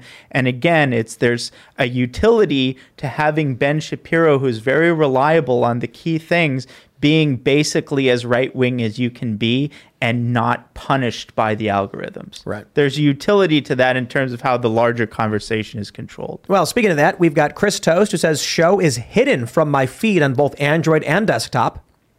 Oh, that's amazing. Then we have uh, what is this right here? Sergeant Wolf says, "Hey Tim and crew, I'd figure I figured I'd chat and let you know that the show was not in my feed, not on my home screen or subscribed uploaded feed. Had to go to the channel and find it there. Yeah. really interesting. It's, we're getting more messages than normal, so share the URL on every single platform. Twitter, how about that? Post it to Twitter where you're allowed to have, make jokes again. And uh, hopefully, the, the the hope I have is that if enough people who watch this video share the URL every time it goes live, no amount of censorship will stop a natural phenomenon of people saying, "Check this show out," because clearly they're trying to stop us. You know, part of me is like, oh, you know what? If we finally get banned, I can go take my van down by the river and just go fishing, not have to worry mm-hmm. about it. But you know, for the time being, we're here to fight the culture war, and it looks like we're winning. So they're gonna, there, there's going to be the death rattle. There's going to be the, the the the panic attacks. YouTube's going to lose its mind. They're not happy about it. The reason why, say, Elon Musk buys Twitter.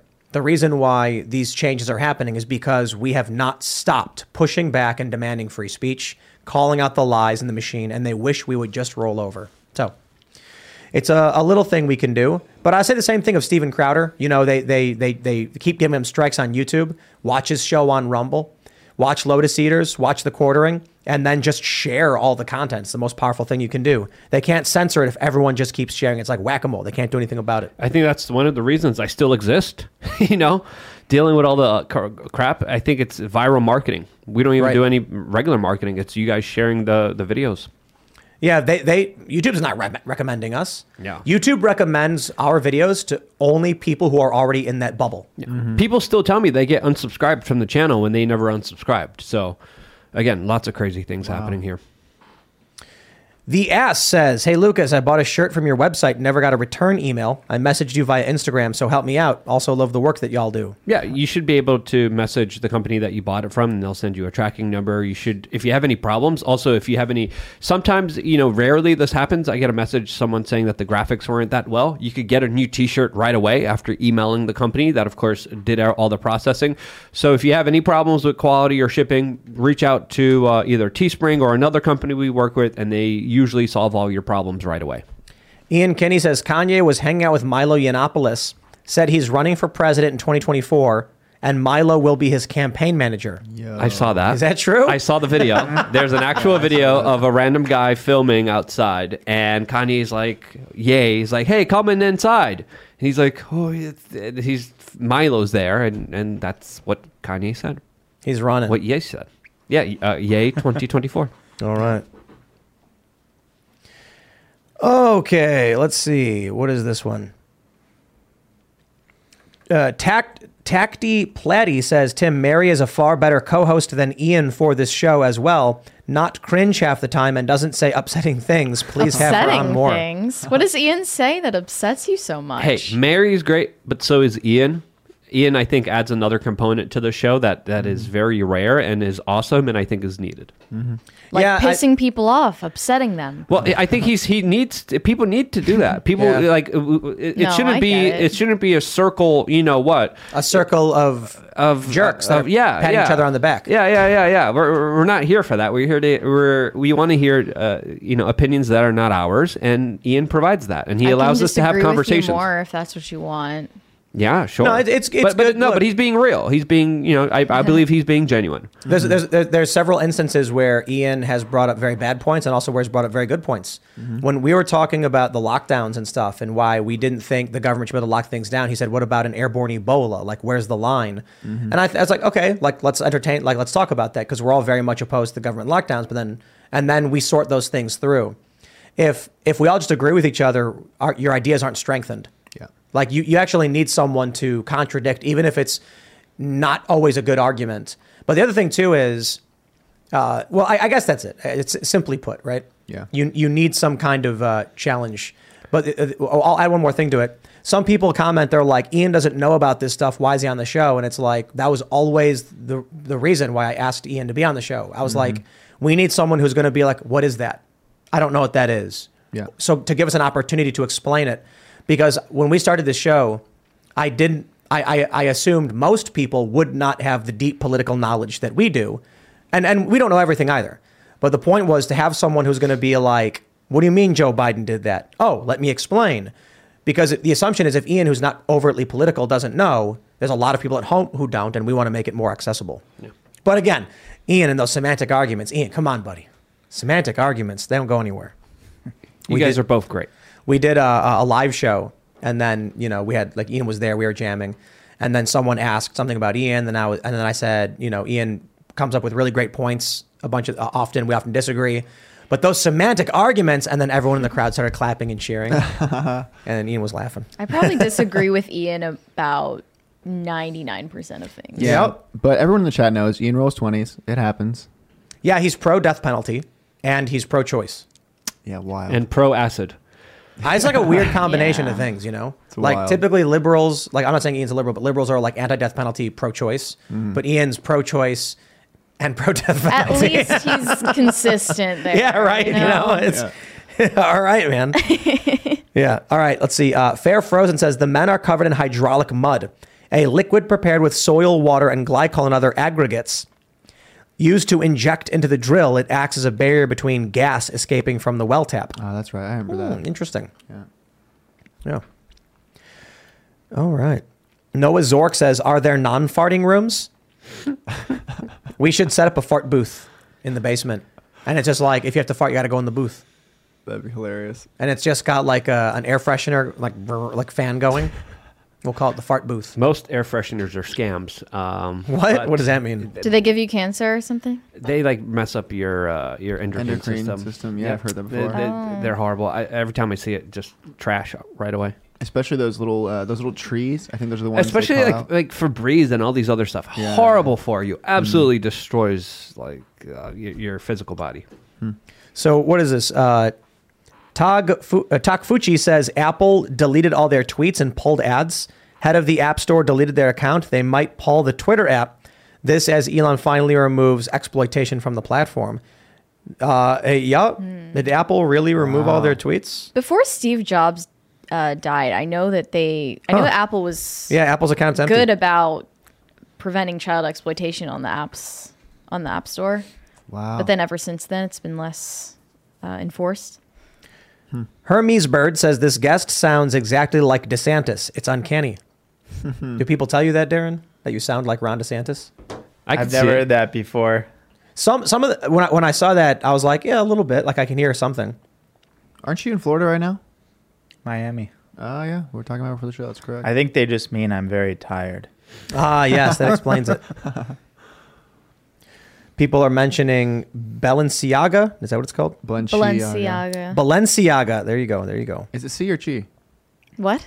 I think in Italian the C is a ch sound, right? It's not an Italian brand. It's it was founded by a Spanish man and it's headquartered in France. Oh, Oh, You learn so something so it's every if day. it's French, then it's probably just b. It's not it's not French though, it's Spanish.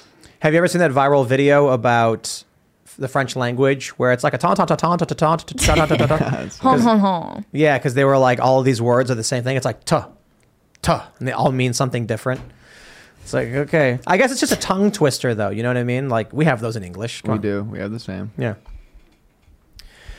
Reina uh, Rhino Bada says Bota. Bota. Is that what it says? Yeah, it's an Afrikaans name. Oh, there you go. He says, "Good morning from South Africa, where I always find your shows in my feed." Hey, that's cool. Interesting. What's up? Hoe gaat het? Jason Lippert says, "I'm in Canada, have no issues finding show." Do you need a tissue there? Do you, do you speak? Uh, do you speak come on. Afrikaans? I do to the most, but my parents will say I don't. But that's Oh, really?